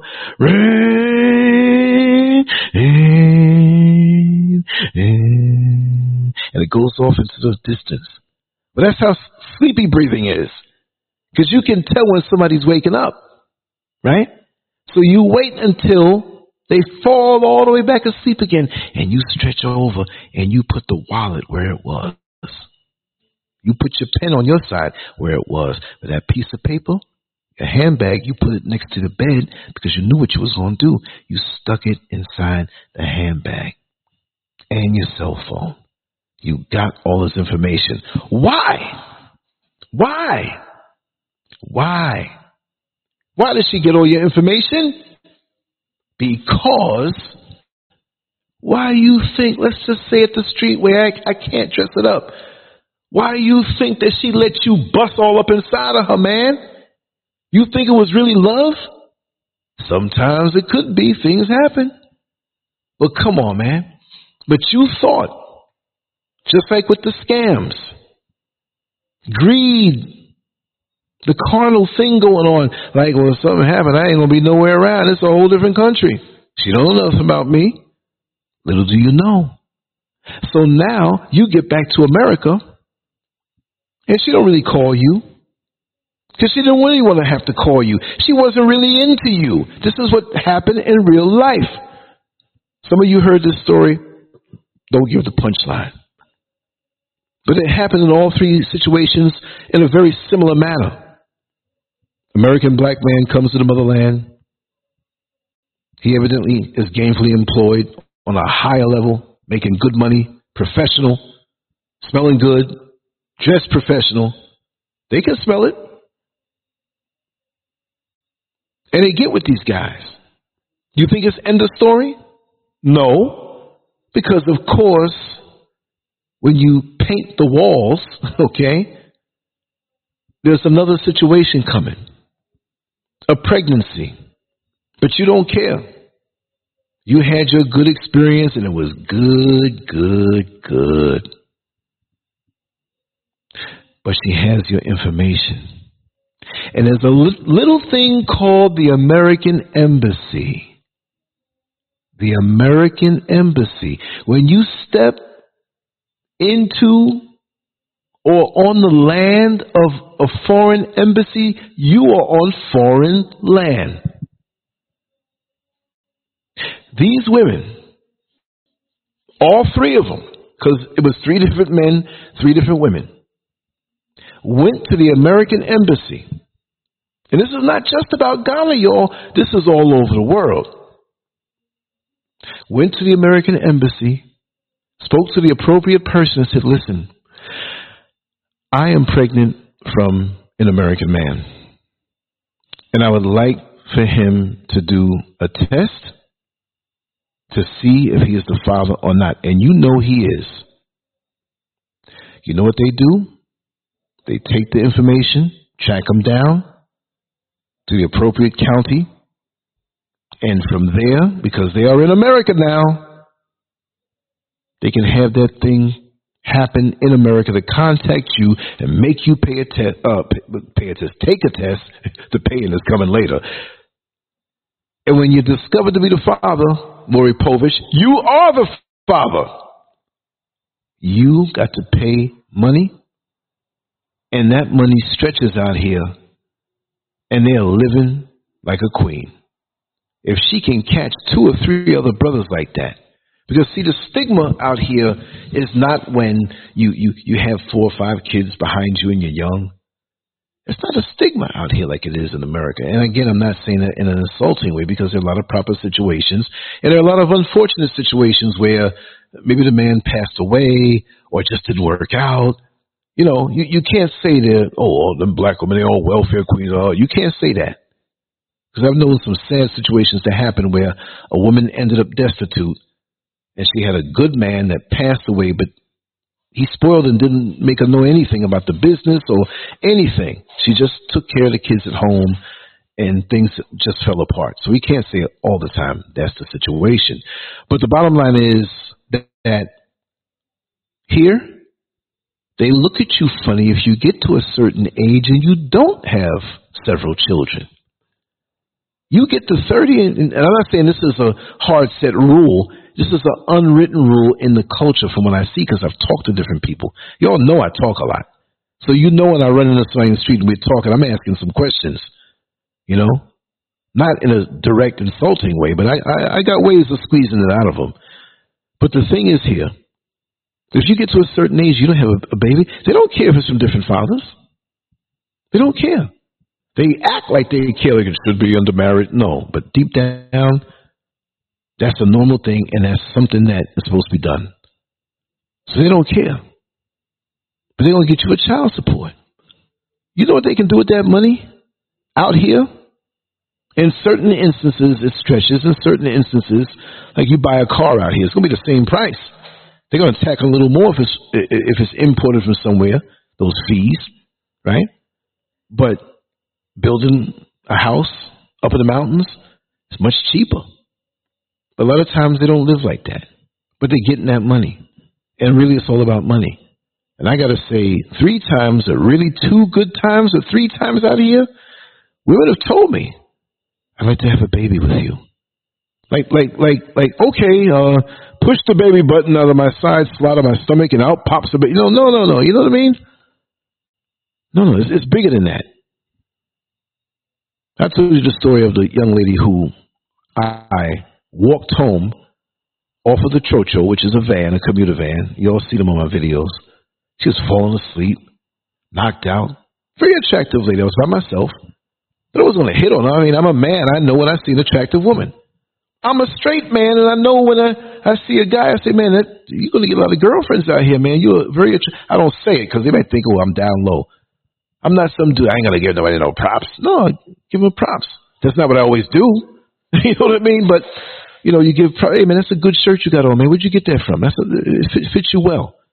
You know? I'm at that age, and I'm secure in who I am. Right? So, anyway, she got off the van, and I was getting off the same stop. So I went into the store real quick, came out. She got down half a block, and she was struggling. She had like 5 bags, you know, heavy bags. 2 in one hand, 3 in the other. I say, nah. So I said, I walked up behind her. I said, she's going in the same direction. So I said, well, listen, you know, I'm going in this direction, ma'am. I said, I'll be glad to help you. Oh, really? Would you? She was so shocked because I found another thing, too. The Ghanaian women out here, they do all the work. If the man is walking with them, he ain't carrying no bags. I'm like, what? I had a woman tell me. And she's well known, this woman who told me. And she's a school teacher, and she's known. And she tells me a lot of the deep, deep secrets, right? Even on, now let me go off on another tangent and come back on, right? Even with, she also has a store. And I was asking, I said, why is everybody buying the brown eggs and not buying the white eggs? I said, is this egg racism or something? Reverse racism. So she said, no.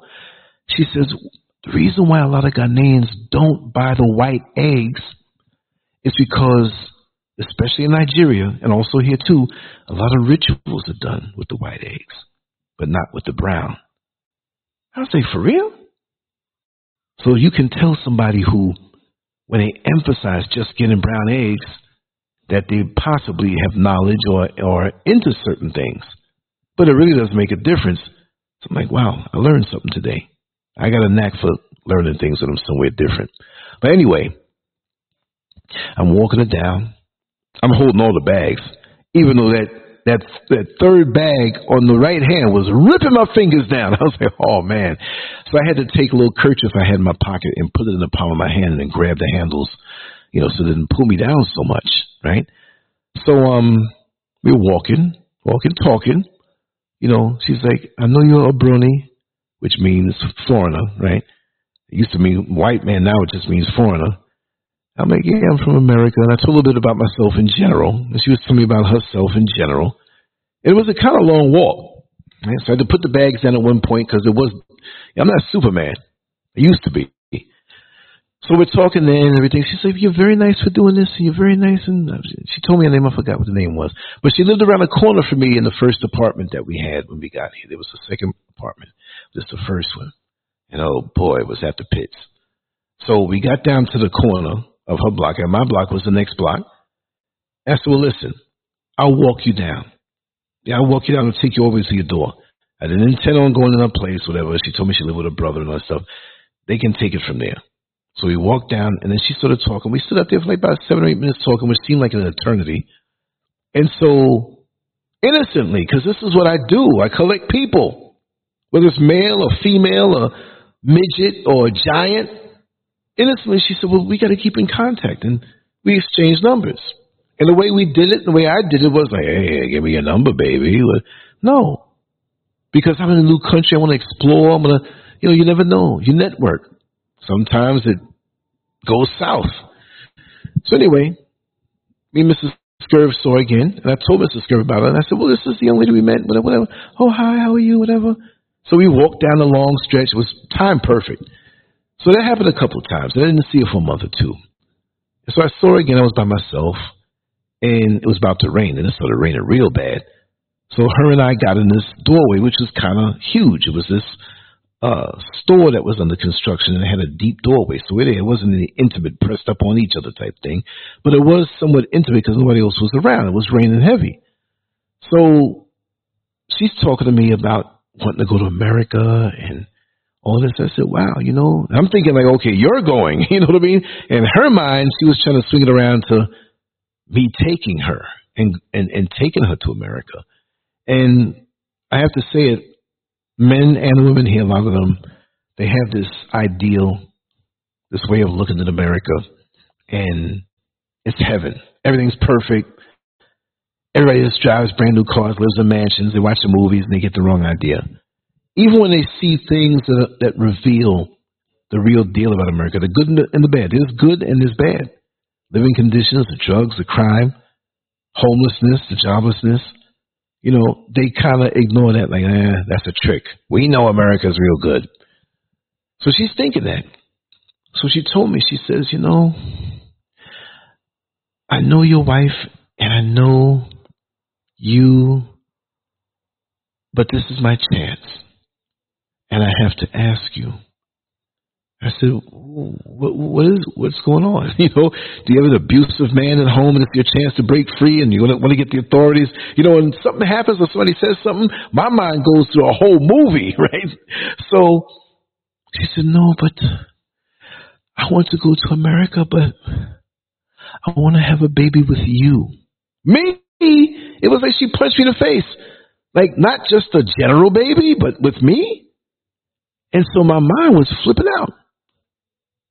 She's like a stone cold assassin, man. You just going to ask me that and you know, come on. She says, nobody has to know. We can have this baby. You don't have to take care of it. Oh, come on. Now you know. You're really trying to lure me in. And me as a man, if I have a child, I'm not saying in those circumstances, but if it was those circumstances and I slipped up, if I was to slip up, I'm going to be a man about it. And take care of my responsibility. No matter what happens, I have to. I can't not do it. But I won't do it to put myself in a situation where I have to do it. Not in that situation. And she had it all mapped out, and I know that's what she wanted to do. What she wanted to do was get pregnant, hang out for 8 months, 8.5 months, and let's go to America. And we're going to drop that baby on American soil. I'm not saying everybody's looking to do that, but two other times. I think it was more so a stronger one where the woman was on me. So that's why I just kind of, you know, it's crazy. It's crazy. I'll tell you another one. Let me take a sip. And this one's crazy.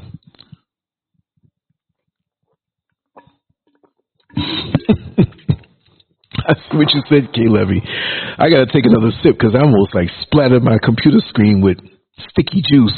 No. We're talking about juice you drink. Watch out for the Klingons. Raw Reality said, damn, she did not care about you being married. Flora Elizabeth Radcliffe Hooks, how are you? Welcome on in. You're on Facebook. You're not seeing everybody on YouTube. Come on in on YouTube if you want everybody else to see you. It's kind of lonely over there on Facebook.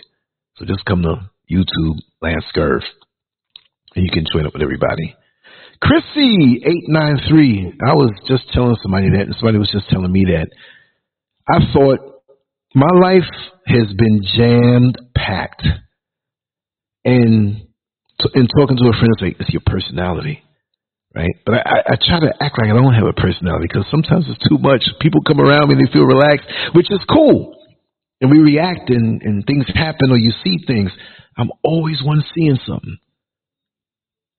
I have a friend of mine that always says, you know, GTFO. Get the F out of here. Every time she hears it, I'll tell you who it is, Madam Whip-Ass. She couldn't believe, like, things I would tell her. Lance, you're making this up. This kind, you always have, you could be visiting me, it was a platonic relationship, you could be visiting me and go to the corner store and come back and you got a movie ready to tell me. No, it's just, that's the way it is. Now, the way I tell it, I'm going to stretch it out. But I'm not going to lie in it, right? So, what was the other one? Oh, God, what was the other one? I'm slipping. I'm feeling so good. This is a natural high. I have you all to rap with and everything here on the show. You know, that's how we do these shows. We'll do something, put down some information, talk about a topic, and then we'll flow. But because it's Saturday evening, I'm not going to stay on too much longer, y'all. I want to write something, and tomorrow we're going to come back with some more stuff. But thanks for the compliment, Chrissy893. Right?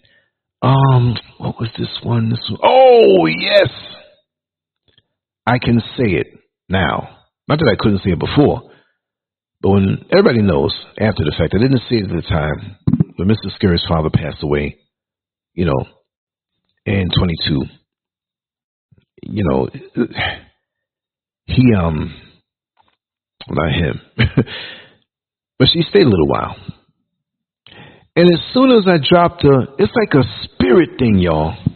It's like a spirit thing. And this is weird.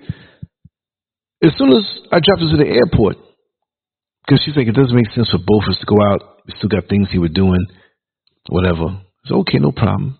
You know, we already decided that. So I'm walking out the airport.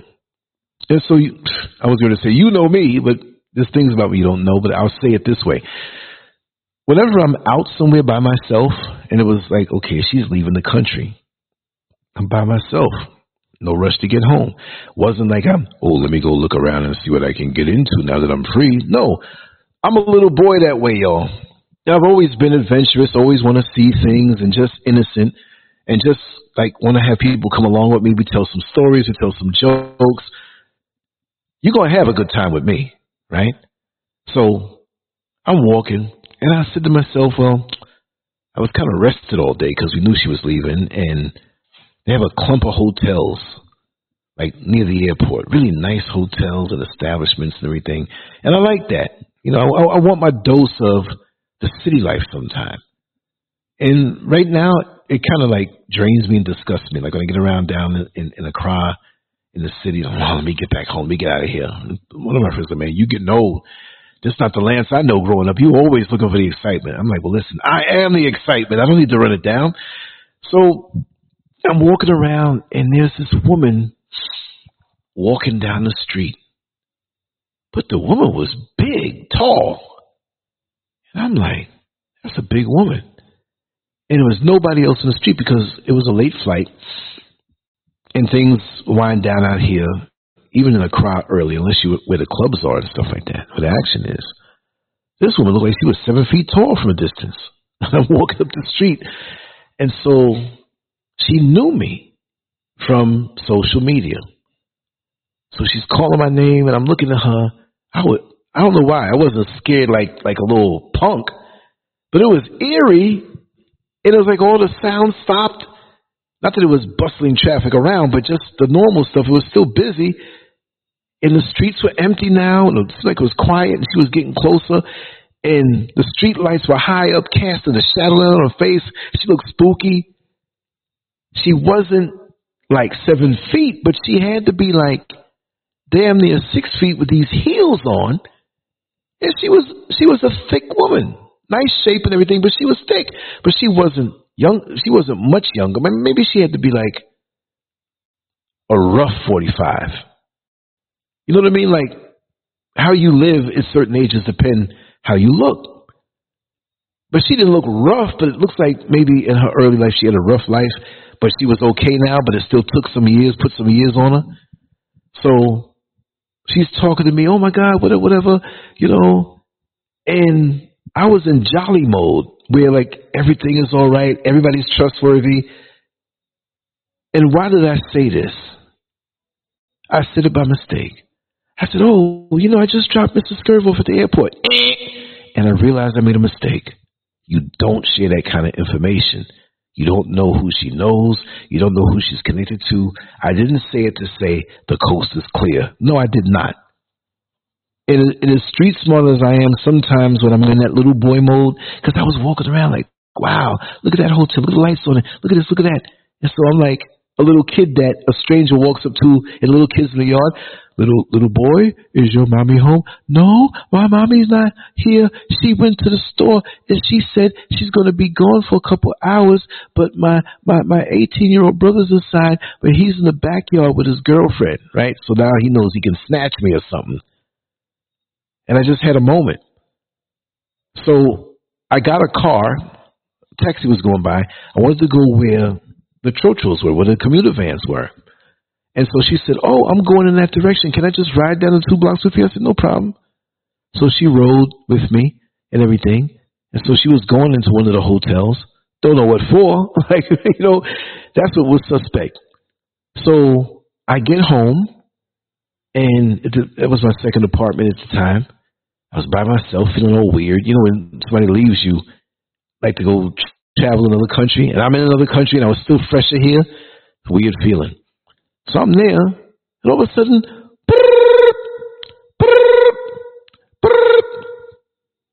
looking at the phone. I said, okay, it's a local number. And, you know, because I had both my numbers up on and, you know, my WhatsApp and the other one. And I got a call. Hello? Hello, Lance? Yes. I didn't know who it was. Oh, this is whatever her name was, Sally or something like that. Sal or Sally or whatever. Yes, yeah, so we met just a little while ago. Where are you living? And I was smart. I'm in Ghana. You know what I'm talking about.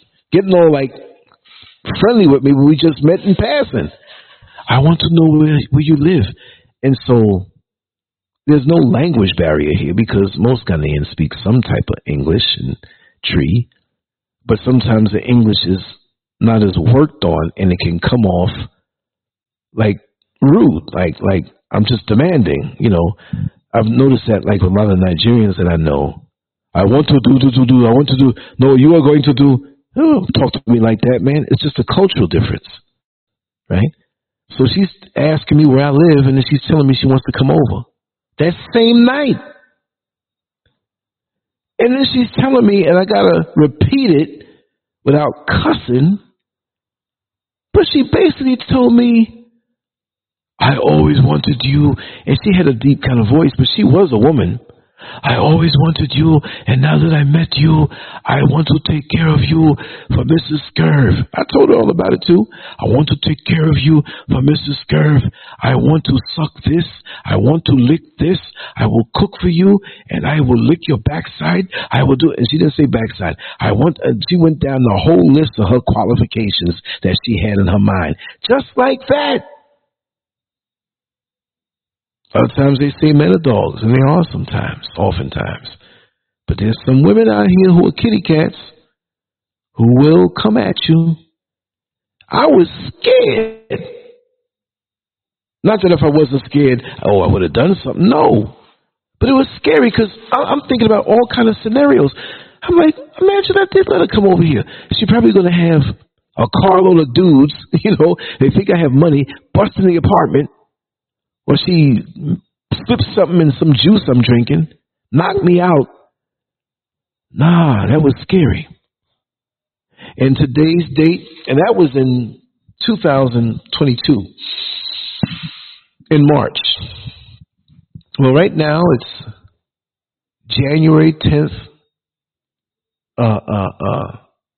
the 27th, I'm sorry. I said 10 because it said 10:53. My eyes were crossed. I'm like, what am I talking about?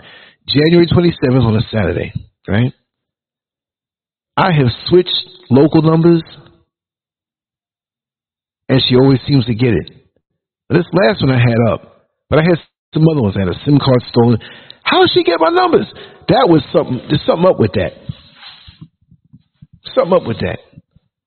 And I ain't pick up, and you still calling me till this day, till today? A couple months went by, and now they got this number. You're ringing it, ringing it, ringing it. That's scary to me. And knock you out, put something in your drink, and you wake up naked with all kind of white lines on you, hanging upside down from a tree with flames under you, and she's speaking something, and the guy's paint on her face and doing some ritual. You ain't getting me in no damn ritual. Because you got a thing called sex magic also. And I want to research that. And I want to talk to certain people I know. And I want to talk about that. How they can be so powerful and hypnotic. And it just comes over you. And you just go with them. And they use you for whatever. A lot of the stuff out here, I'll be honest, ain't working.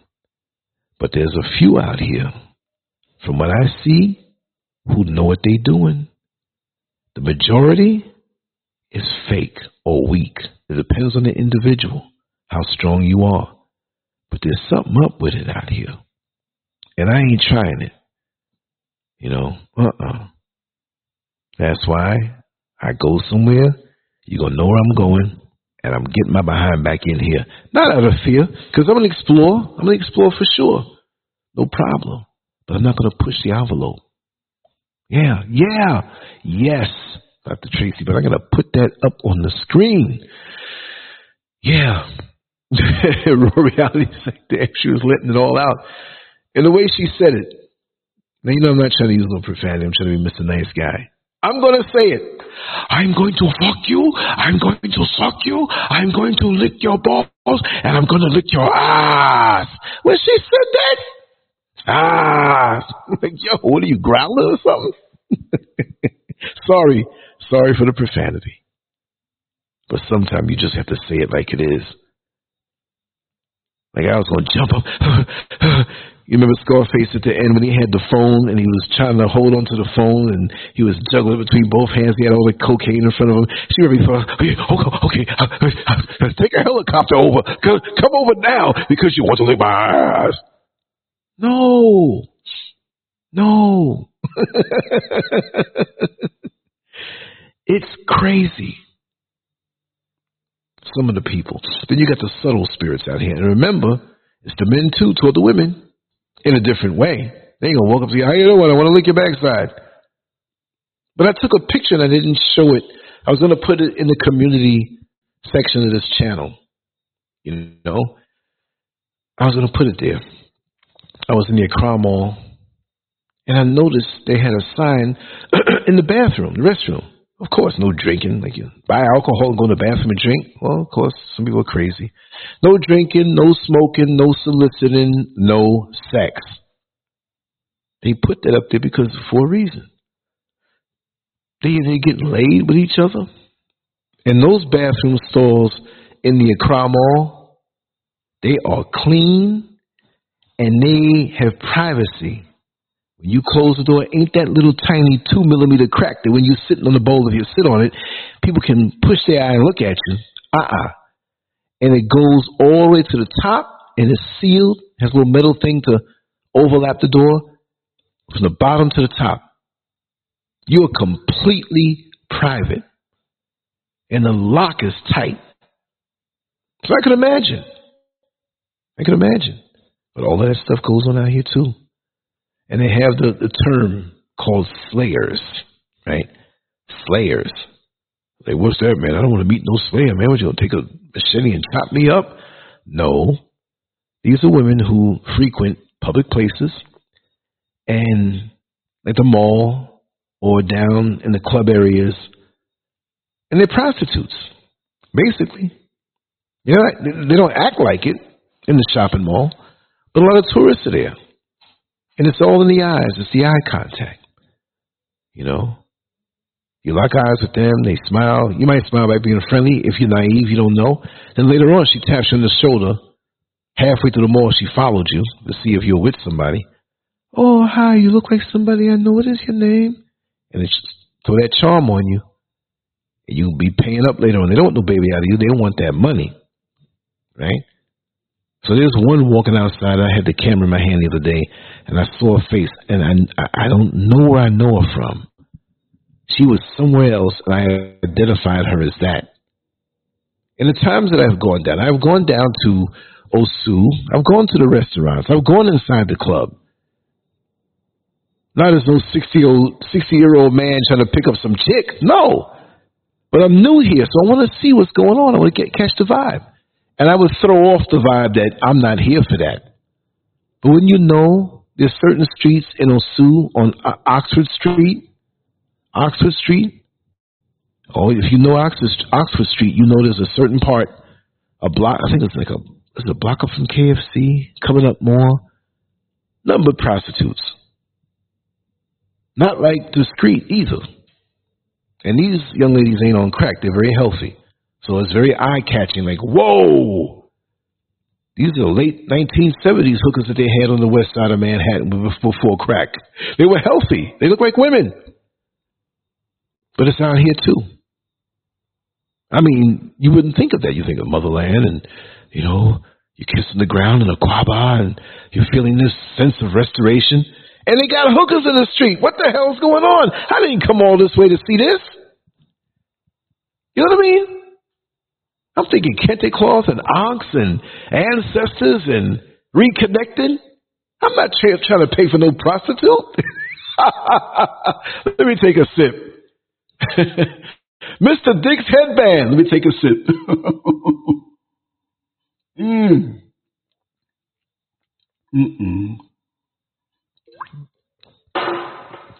I did tell you in the beginning of this show I was feeling good. I didn't know I was going to be talking like this. I'm just relaxed tonight. Charles Wilson says, I think he meant way too many Jezebels out here. For me, she devils, crazy as hell, and real, very dangerous. And I'll tell you, since we're on this subject, might as well just keep on flowing with it. TikTok in Ghana and a lot of other places in Africa. Y'all heard the show I did when I used that voicemail, right? Hope you did. TikTok is the new hoe stroll. Now, we call it different things in different parts of the country in America. I don't mean to call women hoes, but, you know, when they do that kind of work, they will get called that. That's not me. I'm just paraphrasing. The stroll where the hoes go, where the prostitutes go. They walk up and down, and you have these married middle-aged men with the little child seat in the back in the job of the family station wagon with the license plate hanging off, trying to be discreet. We know who you are. You ain't going to drive your luxury vehicle with your last name on the plate. Dr. So-and-so, Professor so-and-so. No. See?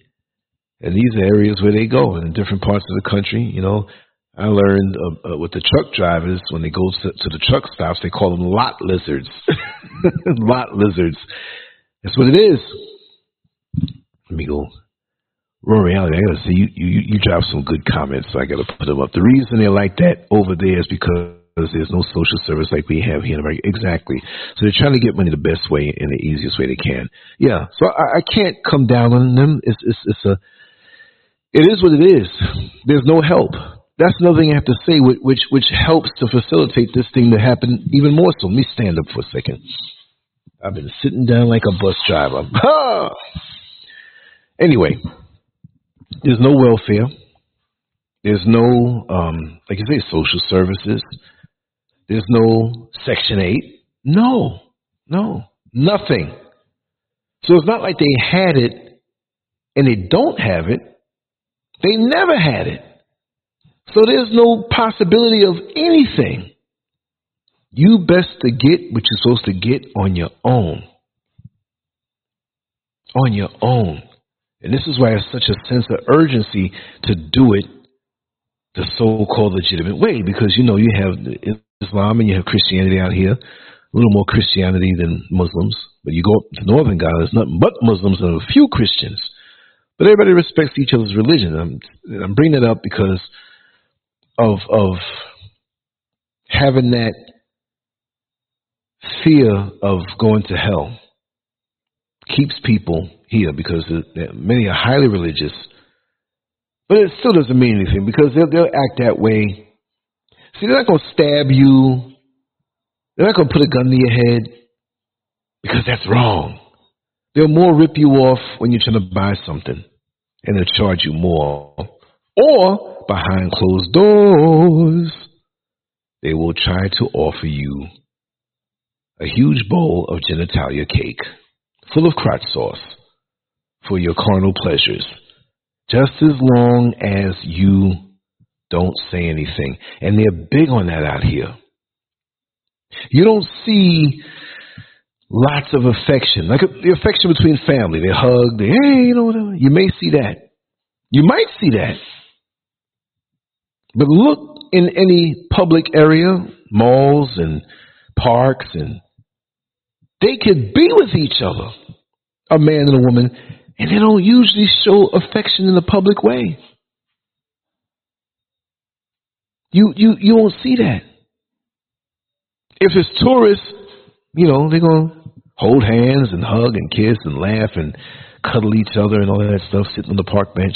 You don't see that. Like we see it in America, even though there's a lot of hateful things going on out there. You go to the spots at night where couples go, and there's restaurants and clubs and different venues and different happenings happening. You'll see that. But you don't see it out here. So when people creep up on you with their little office, wanting to have a baby, wanting to, you know. So it's not even like, with that whole situation, not to bring it up again, it's not even like Like, oh, we're going to have sex. She don't even think about that. Sex out here, and it's like a transaction. If there's any Ghanaians listening to me, I'm not saying everybody, so I'm not trying to, I love it out here. I'm not trying to put it down, but I'm just saying it's different. And you have transactional situations in America and the UK, also in the West. But it just seems like mechanical, like you can't tell what's going on between a man and a woman out here. And it's in their eyes. I'm walking down the street, like, you know, the markets and stuff, where people are out on the curb selling stuff, and there's some good fruits and good vegetables and good stuff. You know, and you got the girls who, and I'll say it again, they call it the Kata girls. I read this long article about it. I know who, you know, what it was all about. And I'll wrap it up with this one. This is a good one here too, right? And let me see if there's any points that need to be made. Okay, yeah. Dr. Tracy Bond said, genderless Jezebels too. The demons are definitely out to confuse too. The he, him, she, her, them, they, and you. That's true. But you know what made me laugh? What's the song years ago? You, me, and him, or me, you, and she. What we gonna do, baby? Well, this in this day and age, it'll be long like that. It'll be the shem, the she, the it, the... all these different categories. For real. Let me read this one here. Charles Wilson. It's worldwide. We live in a sin-sick world. That's exactly why I walk alone, stay to myself, and spend time to myself, and by myself, and check and go see people to make sure they're okay. That's it. You're right. You're right. That's right. Great points of Raw Reality. That's why some Africans want to go to America. Yeah, pretty sure they were hookers in the motherland before they were in the country. You're right. You're right. God, now I'm forgetting what I was going to tell you. Oh, man, what's wrong with me? I'm feeling good, but my mind's not slipping. I got like 5 tracks that, you know, I'm thinking about tomorrow morning's show. I'm on this one. I'm thinking about what I'm going to draw tomorrow or sketch, what I'm going to write tonight. My mind's all over the place. God, what was that? Let me remind myself before I looked at this thing. I'm having a serious brain fart here. Oh, the Kata girls. Yes, the Kata girls. The Kata is that thing, little piece of cloth they put on the head to balance and have a snug fit with the big bowl, the big thing they put in their head and they carry the stuff, right? And the Kata girls are girls that, they could be grown women, right? Doesn't matter. Usually from what I'm hearing, you know, because of the lack of opportunities out in the country to make large cash. And yeah, I got to take my yes, I am Movado 242. You, me, and he, and she, and it, and trans, and questioning, and LGBTQ. What we gonna do, baby? Let me take a sip of this again. Oh, boy, I'm going to sleep good tonight.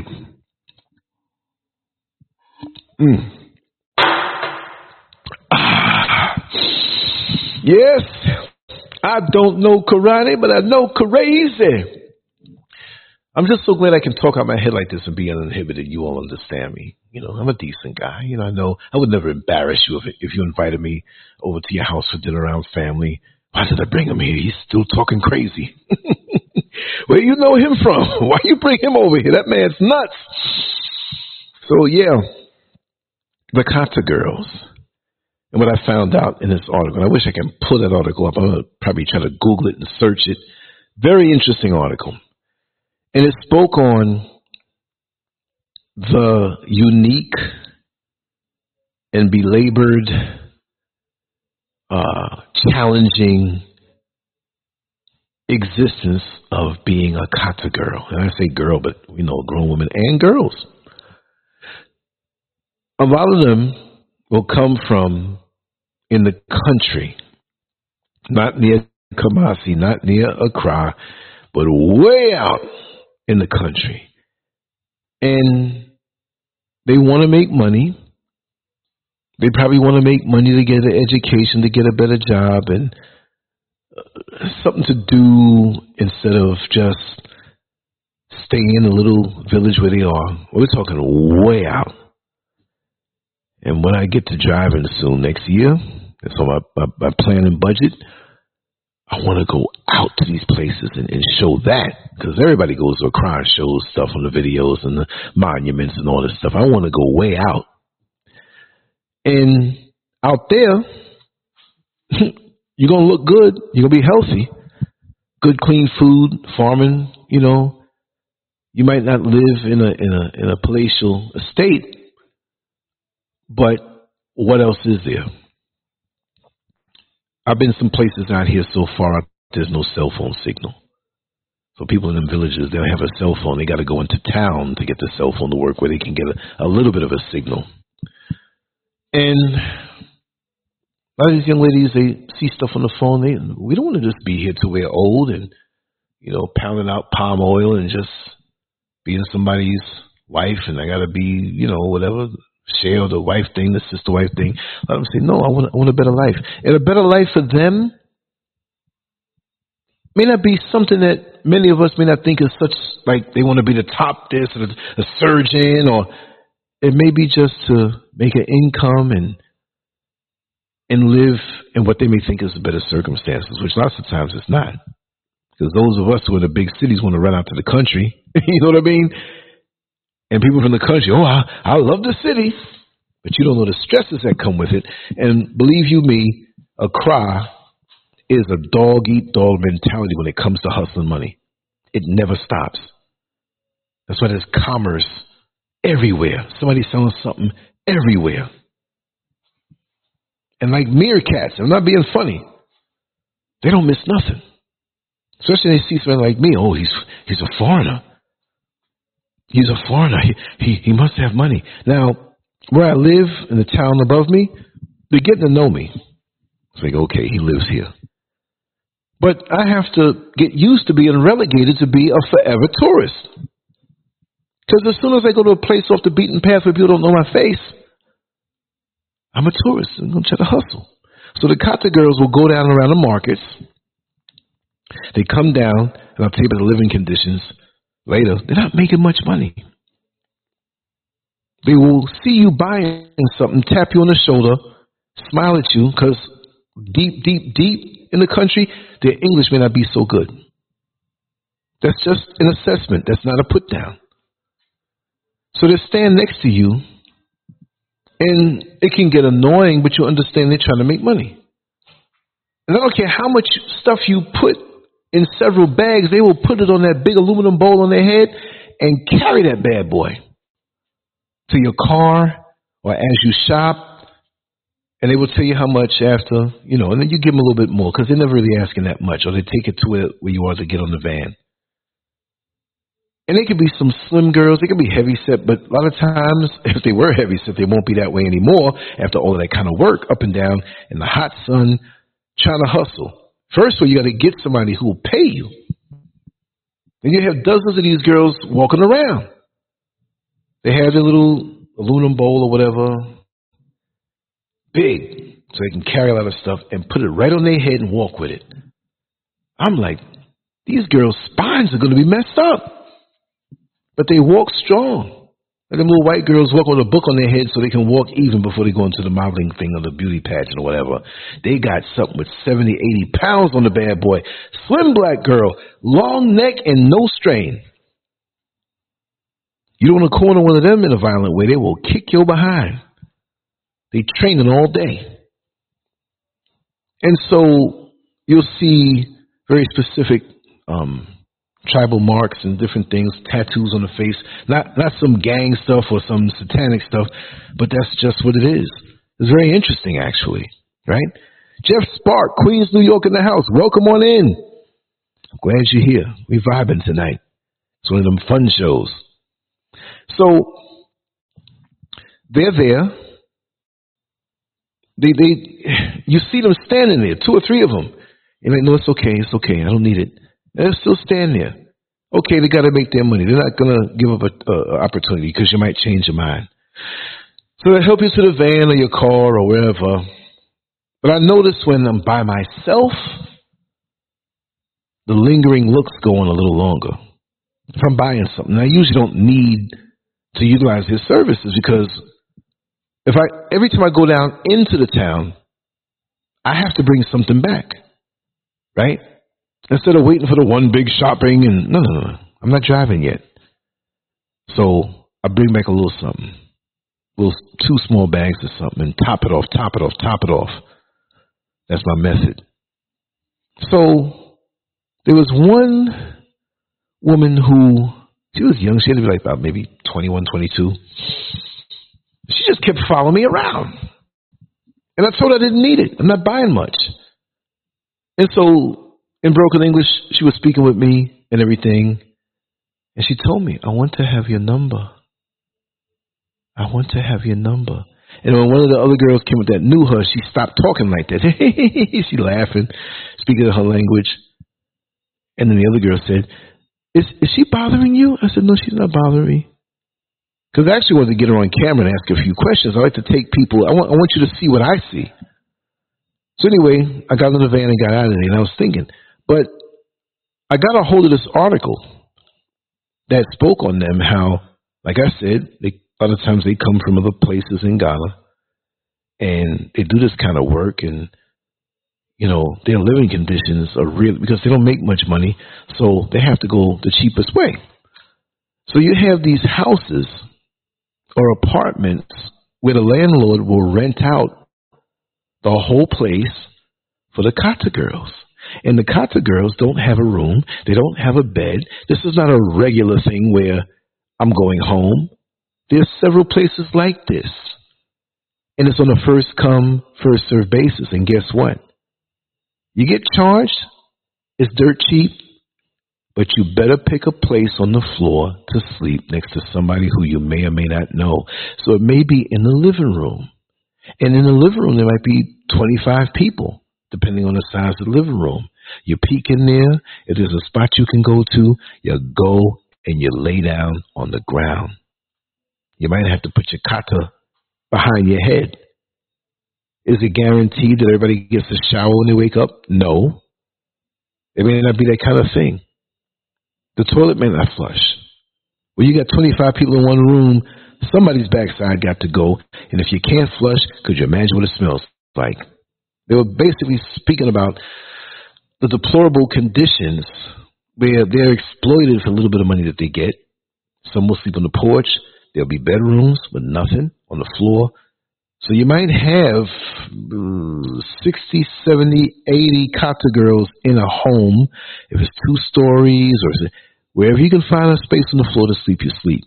Now, this is not everyone. Some may get together and get a small room and share a bed, and there's 3 of them sleeping or whatever, and flushing the toilet, getting a shower. But there's so many of them working. And now here you go. Some get pregnant. They're going to be getting pregnant because of a scam. But they have feelings too. And there is a high rate of STDs and things that get transferred. They're not out there whoring around. But the caliber of dudes that they're going to meet that may say, hey, come on, let's hang out. I'll get you something to eat and we'll hang out. You know, good.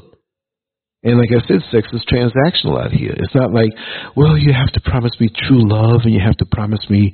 No, you did that for me. Thank you. I want to bend over. I'm going to let you have your way, and I'll be on my way. Not that they say it that way, but it's inferred. It's inferred. If I go down there looking like Uncle Fester, look at the band on my head. I'm glowing. I don't have the red around me. And I do something for somebody, a little extra.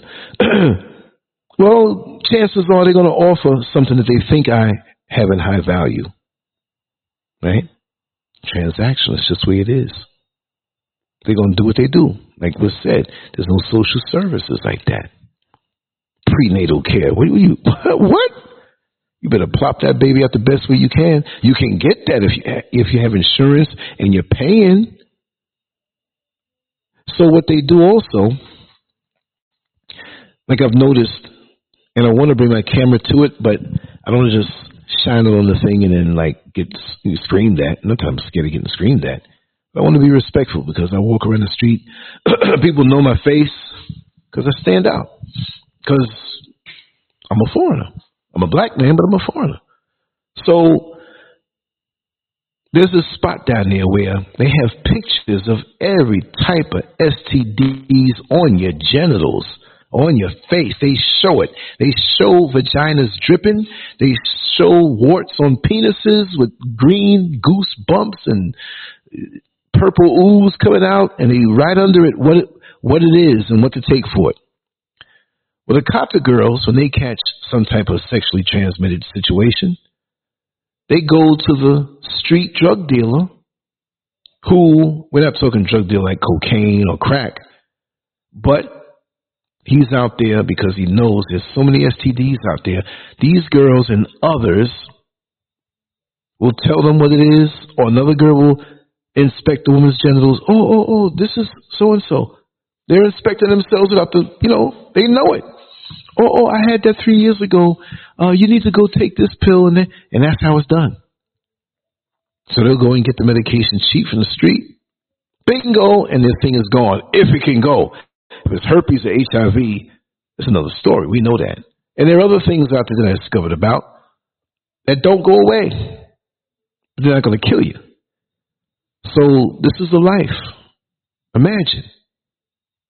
You get cramps. It's your time of the month, but you lay on a hard floor. You got to get up and walk around the market. No guarantee of making money. That has got to beat you down. So this is why, as some kind of relief, even though it may seem unrelated, to lay in a nice bed with a man that's treating you nice and taking you out, and you mean you're not going to give him some? Of course you will. Because you want that the next night for as long as he's there. So sex, depending on the situation, is looked at as a vehicle in different ways. We have the other young lady who was with the guy with the Airbnb, and she got pregnant.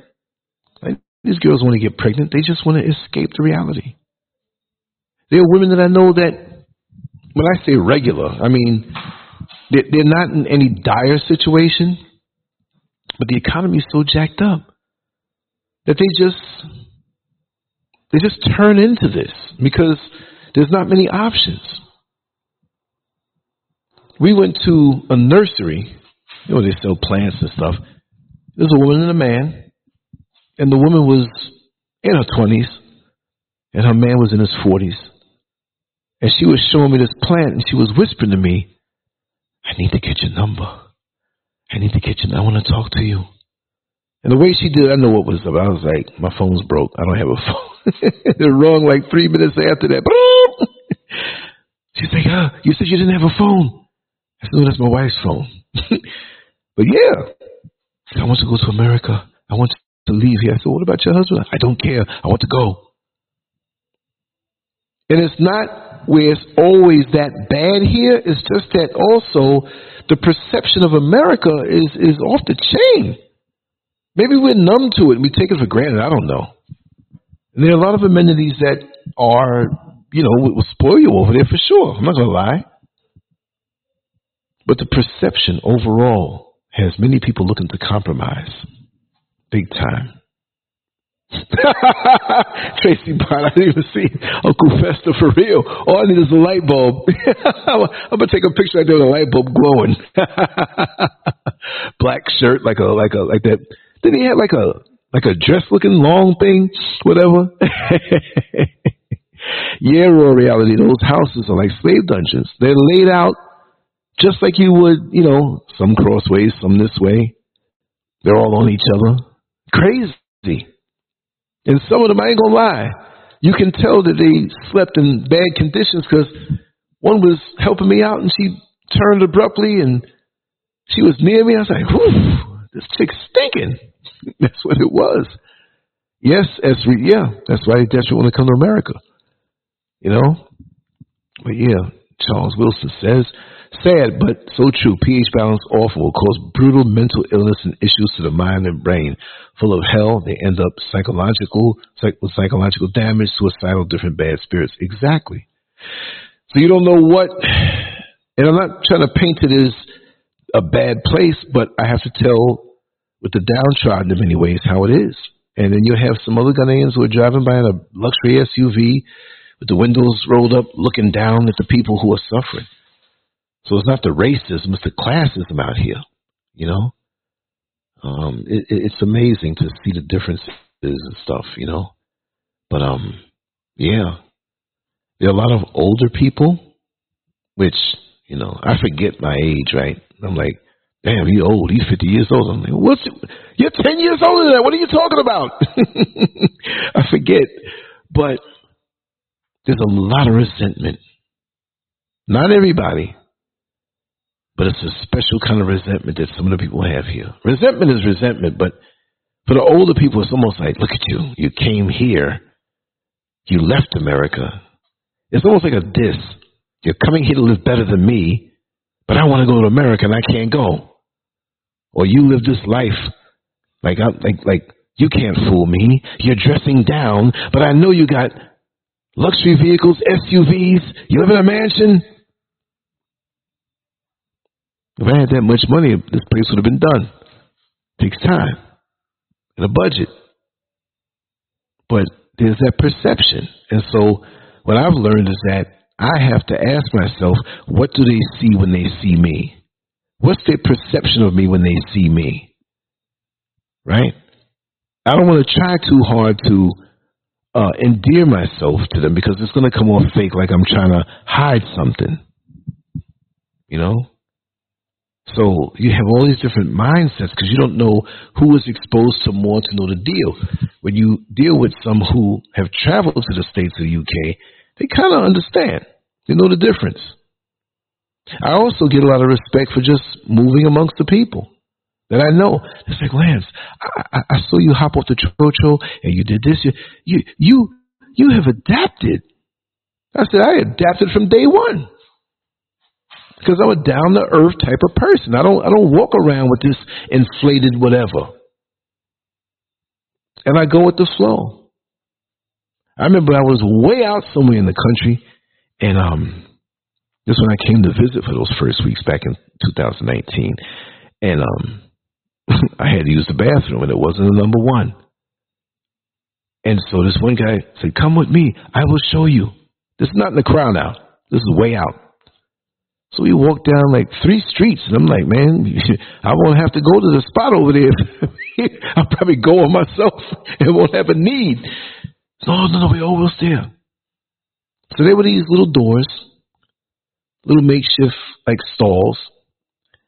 And there was no toilet. It was in a hole in the ground.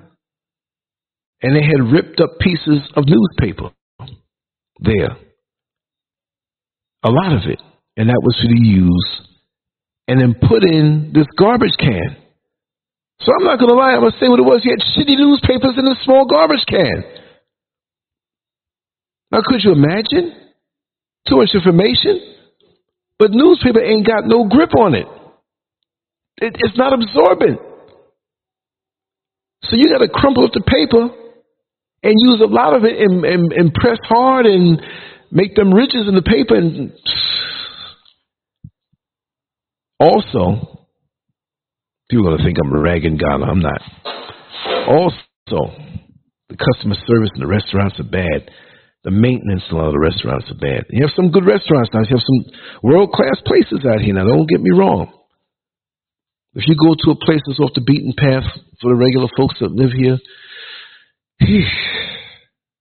I'm going to tell you one thing. If you're within the sound of my voice, and you plan on coming out here or to several of the other countries out here, always carry toilet paper. Always carry toilet paper.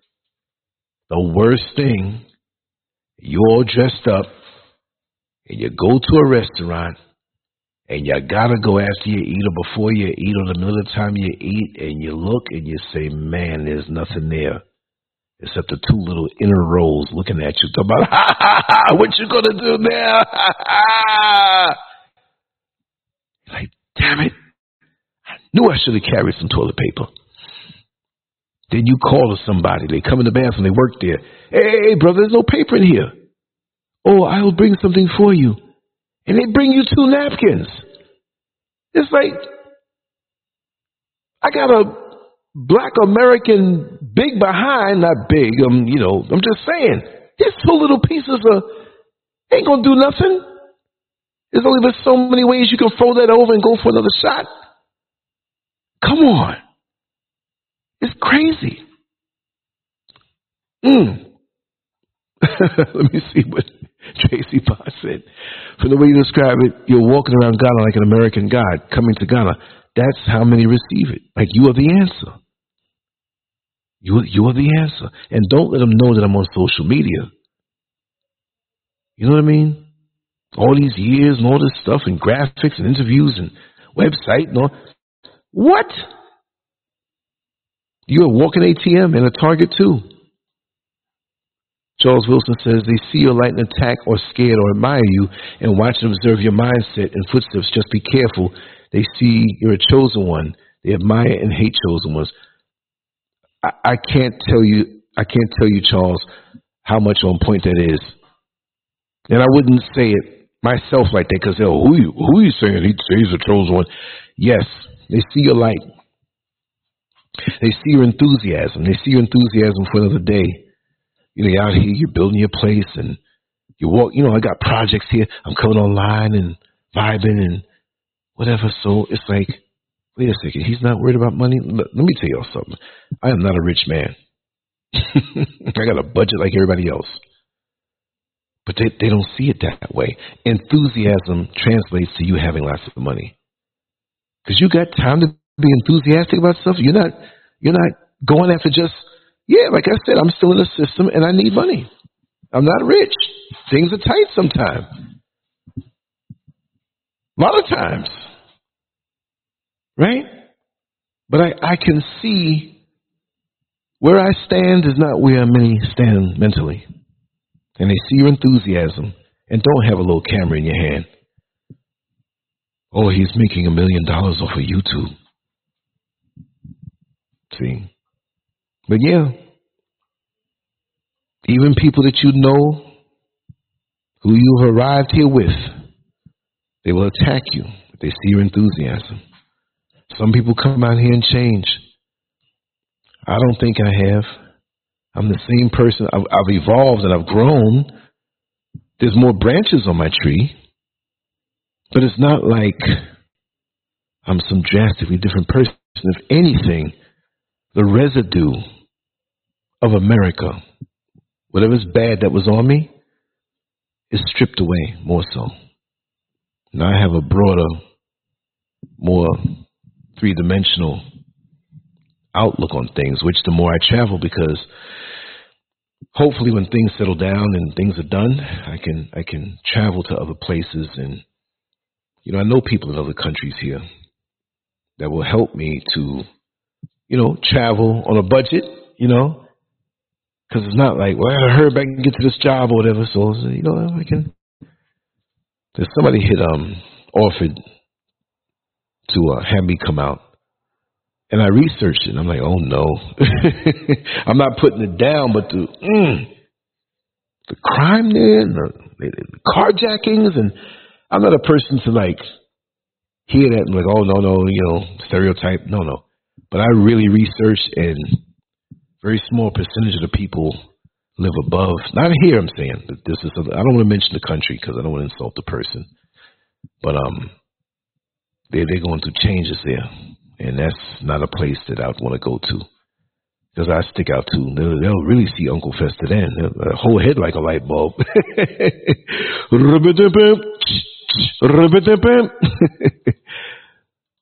it is. Let me see. Raw Reality. The answer is right there in the various countries in Africa, but they do not see it because the crooked-ass politicians do not care. Exactly.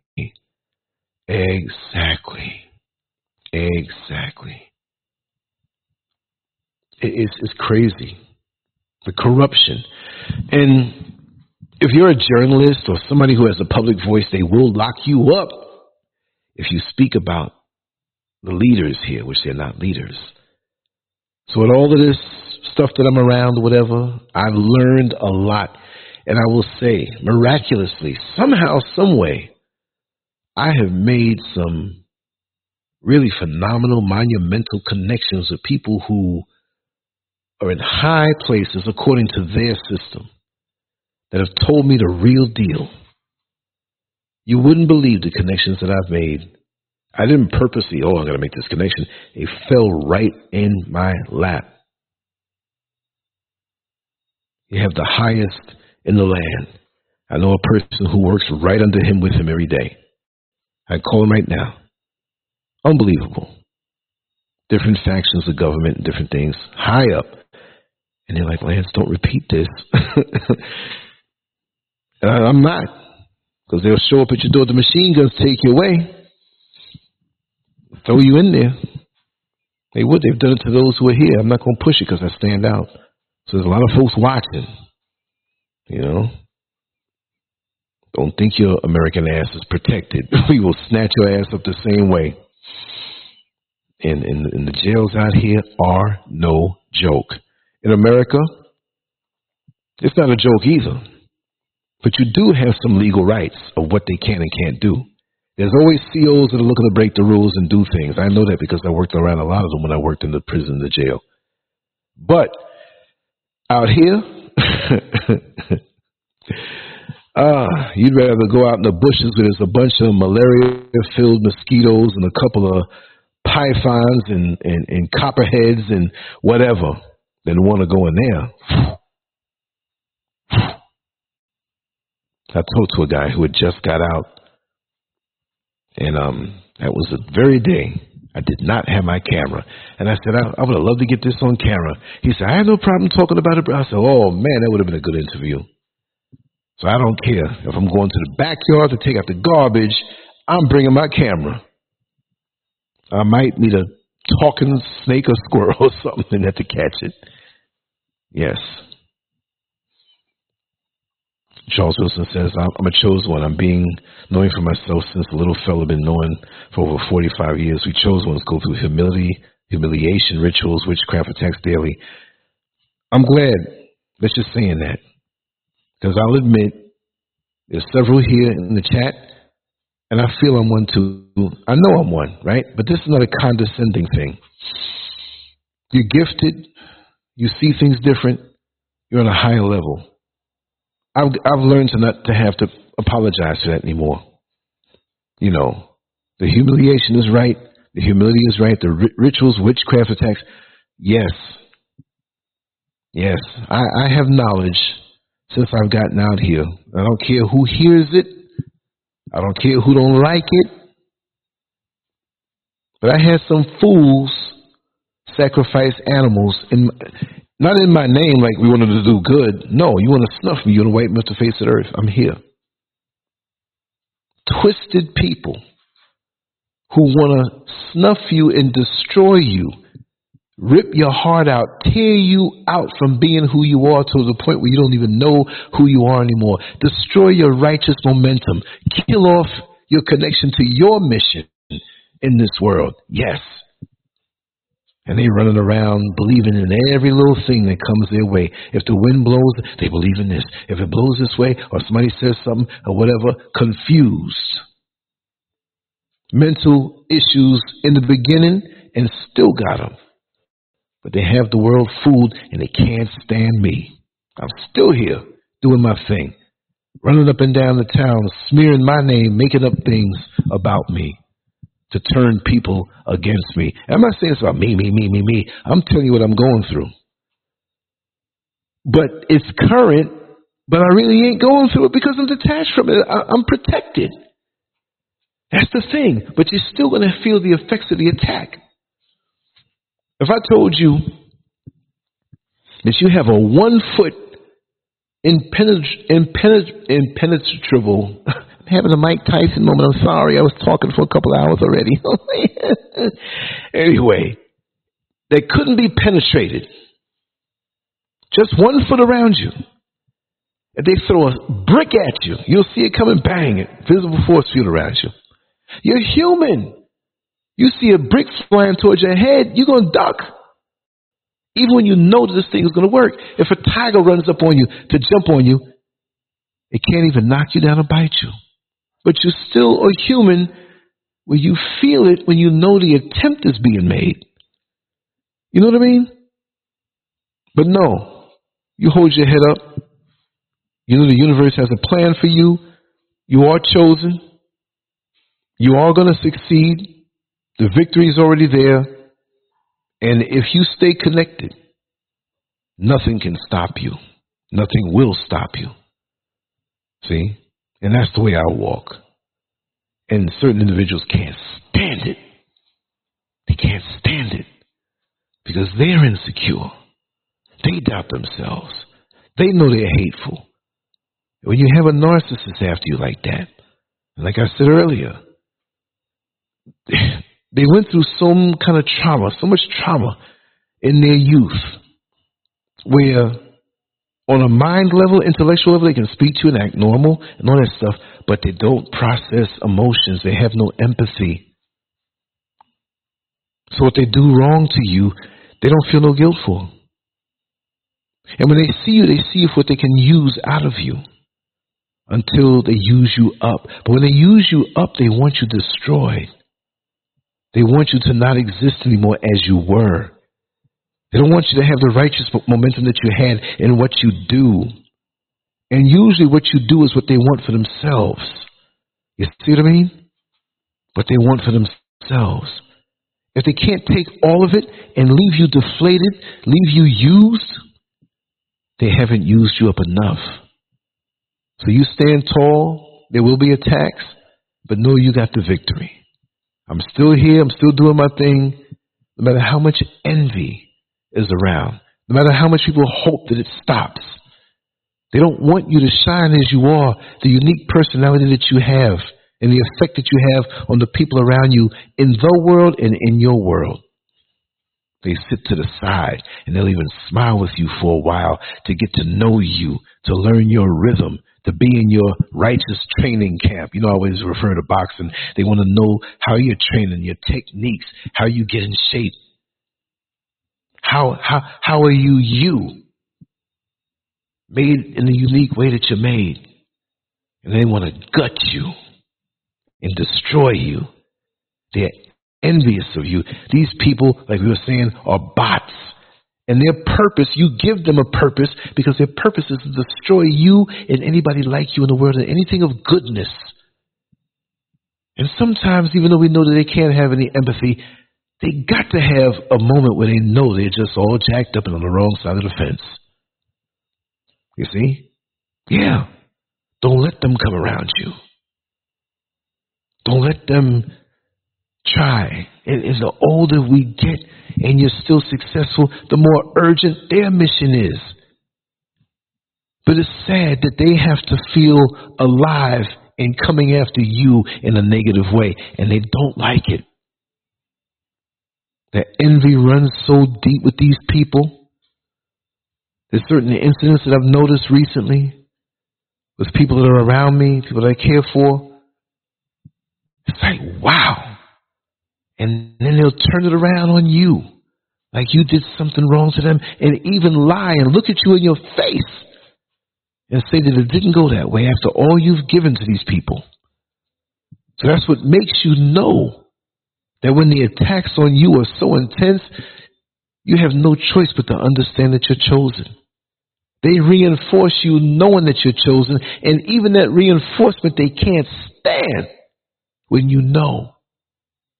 And like you know you are, Brother Charles, I'm glad you say it that way. I don't usually say it out, but I'm going to say it. I am chosen. Yes. And many here up and down this chat room are chosen. And many who are listening that are faceless that we don't even see are chosen. But there's always those entities around you. You can't help but have it around you that way. When you are. It's part of the game. But when you have that and they keep coming at you, you're human. Sometimes you feel it. But then you realize you're chosen. You're protected. There's certain things that are inherent already, built in. You just have to realize it. Like the little kid that was bullied and didn't realize he had a heavyweight punch. The minute he decided to hit that bully, nobody ever messed with him ever again. That happened to me when I was 15 years old. I knocked this guy out of the block party. And all for that, I wasn't trying to act bad, but they're like, oh man, remember when Lance hit so-and-so and knocked him out of the block party? Everybody saw that one. I didn't have any problems from anybody. Then I got big and strong with muscles. They really didn't mess with me then. But the confidence. Never walk like you have none. When you know that you are, you have it. Not the false confidence and bravado that these bots and these negative entities, these narcissistic do-nothings and going nowhere people have. Unbelievable. You see, do you hear the music behind me? When I go live, all of a sudden you want to play loud music. My mic can't pick that up. See, I got to deal with that sometimes. When I write the book one day, when I tell the story one day, when I tell you some things in private, wow. Folks will go out of their way to do anything to mess up what you're doing. But I got that covered. That's right. Let me put this up by flash mail. Your good energy is in such a way that everything you touch turns into gold. People have done dirt to others and have lost their connection to source. So they want your good energy. Don't talk to them. Damn right. Damn right. That's right. Raw Reality says, yes, demonic energy is super high right now. People close to you are turning on you. Yes. Charles Wilson, we chose the ones of the most powerful people on the planet. They fear us. They know who we are. They know who we are. Who we are. Don't fear death at all, period. That's right. That's right. Let go of the fear. Fear causes you to lose your protection. It brings down your high vibrational protected shield. Yes, Tamara Hickman said on Facebook, thanks, Revelations 2024. Yes. It is what it is. That's a fact. We got to do a show on that. I want you all here. What I'll do, I won't just throw it up to the last minute. Maybe like next weekend, we'll talk about chosen ones, right? We'll get some folks to come on in and talk. And that's all you're going to see in the title, Chosen Ones. I'll do it in the weekend, like around this time. Since we're here now, I'm assuming that we'll probably be free the same time next week. And, that'd be a very good topic to talk on and go deep on, because there's so many brilliant individuals here who are chosen individuals and can break it down. See that? We done went from Cash App scammers to talking about Ghana, telling some crazy stories. I want to let y'all. What was that? The dickhead, Mr. Dick something? Headband or something? Yeah. All of this stuff. I'm having a ball. I really appreciate all of you being here. I'm going to take one more sip before I wrap it down. Hold on, y'all.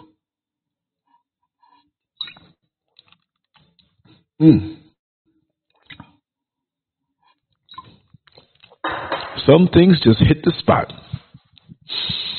But yes, whenever you can, on the computer, on your phone, go to LanceScurv.com. I made an easier way to get on the conference line. Instead of just saying a number or whatever, I put the link up top on LanceScurv.com, where you just go there. I mean, we have to be having a conversation.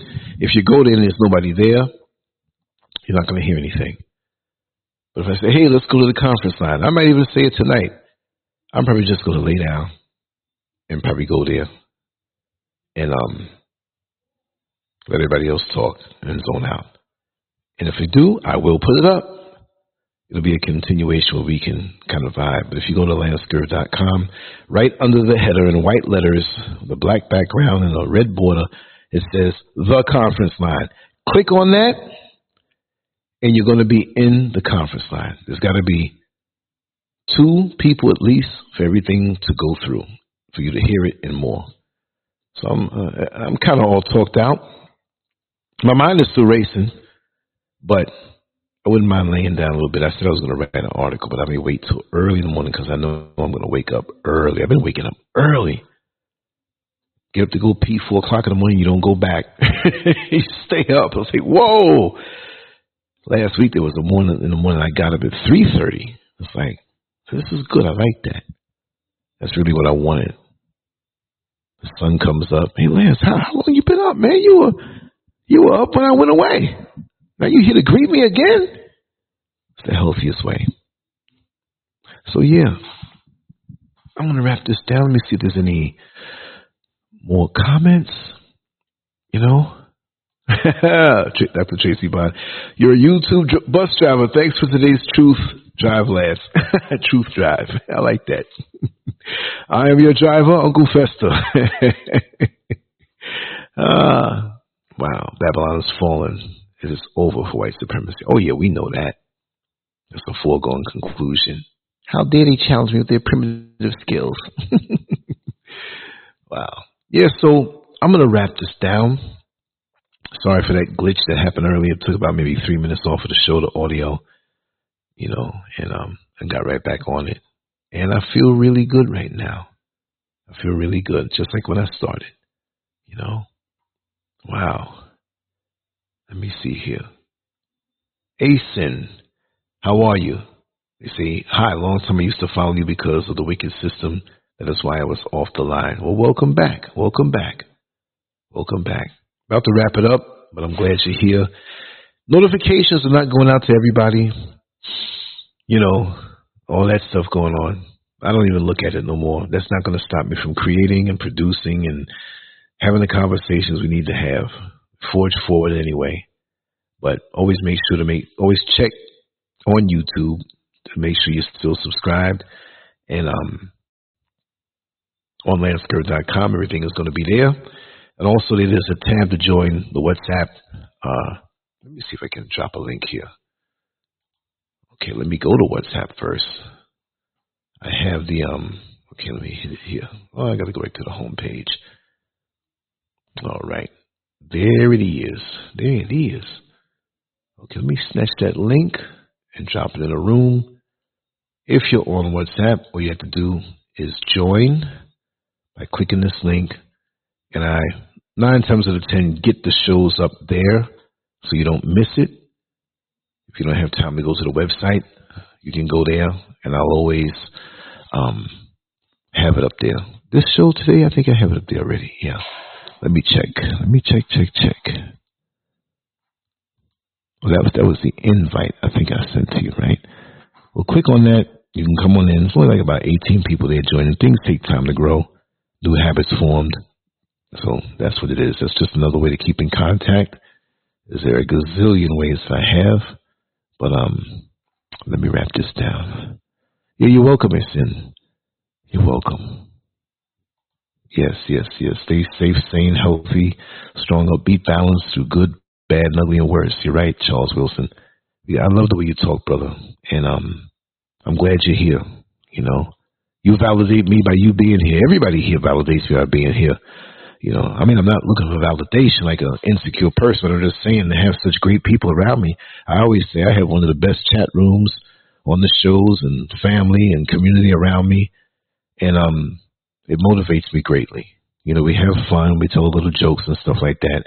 But at the end of the day, the quality people really have me stimulated and always looking for more. I'm always thinking a certain way when I'm out in the street. There's something I need to get and bring back, or videotape or talk or whatever, you know. So we're not just into any drama out there. And again, if I do speak about some celebrity or some drama that may seem to be gossip, it's not gossip, because at the end of the day, if I speak about it, I'm going to find something in it as a lesson. You see what I mean? It's got to be some kind of something that we can learn from and better ourselves, because it's going to be shoved down our face anyway. Raw Reality, I have to agree with you. I have to agree with you. It's not about me. It's all of you who are here. So that makes me feel good. I have such great people here. And it's an honor. You know, it's an honor. I've been out here for a long time in these streets. And I've been through some drama myself and people who try to come around and destroy your stuff, whatever have you. But there will be still people who try that. who slipped through the cracks. Granted, you know, being online is wide open. Wide open. But I have enough protection. There are a lot of people who are peeping in now that won't say anything. I know that, you know. It might be real close to me or real far. It doesn't matter. I know who they are. My spirit tells me everything I need to know. And the more that I'm in this atmosphere, you know, close to nature, it amplifies things for me. And it's not a fake thing. For some people, it's fake and they try to front, you know. Let them do what they do and let me do what I do. We've been in this thing over a couple of days, it'll be 23 years, and I don't see an end in sight. Although we all transition, what I mean is that enthusiasm, I'm not quitting. I'm not stopping. I'm just going to evolve and get better. Anyway, let me get ready to run. I'm going to check this chat one more time. I'm jumping around.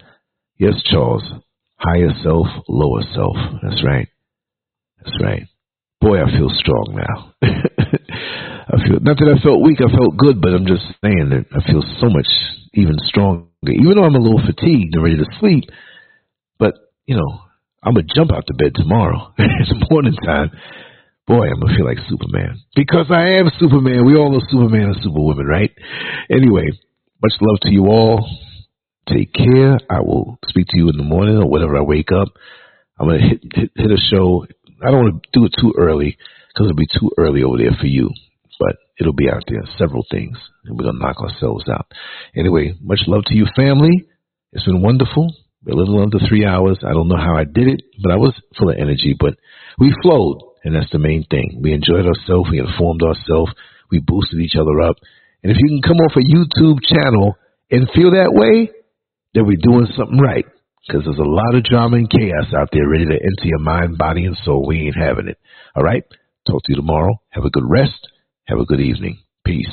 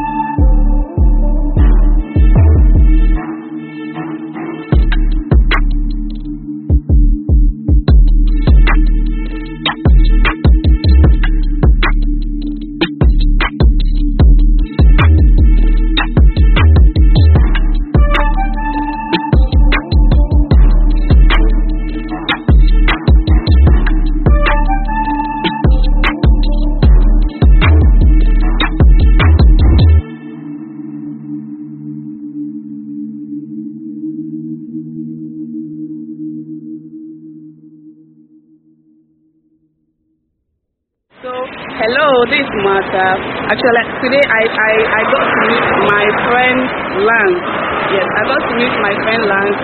This is my first time meeting him in person, and he's a very kind man, seriously. I do talk with him on phone, on WhatsApp, but I've never got to meet him. But today, he's just extraordinary. He's very, anything you want to know about life, anything you want to know about just human, anything you want to know about life, please. YouTube, Telegram, Instagram, Twitter, all the social media channels. You got to find him there. He's very inspiring. He's very positive. If you want anything positive about life, please subscribe to LanceScurv. And then every day you got to see different videos, different talks, different topics about life. See you. So make sure to go to LanceScurv.com, an online magazine established in 2001, containing written articles, thousands of talk shows and discussions, cutting-edge cartoons, as well as erotic expressions and tasteful adult photography. It's definitely not for the faint of heart. Once you get a taste of the world of LanceScurv, trust me, you'll be back for more. LanceScurv.com. Bold, raw, and uncut. Welcome to the mind of LanceScurv, the most creatively profound man in cyberspace.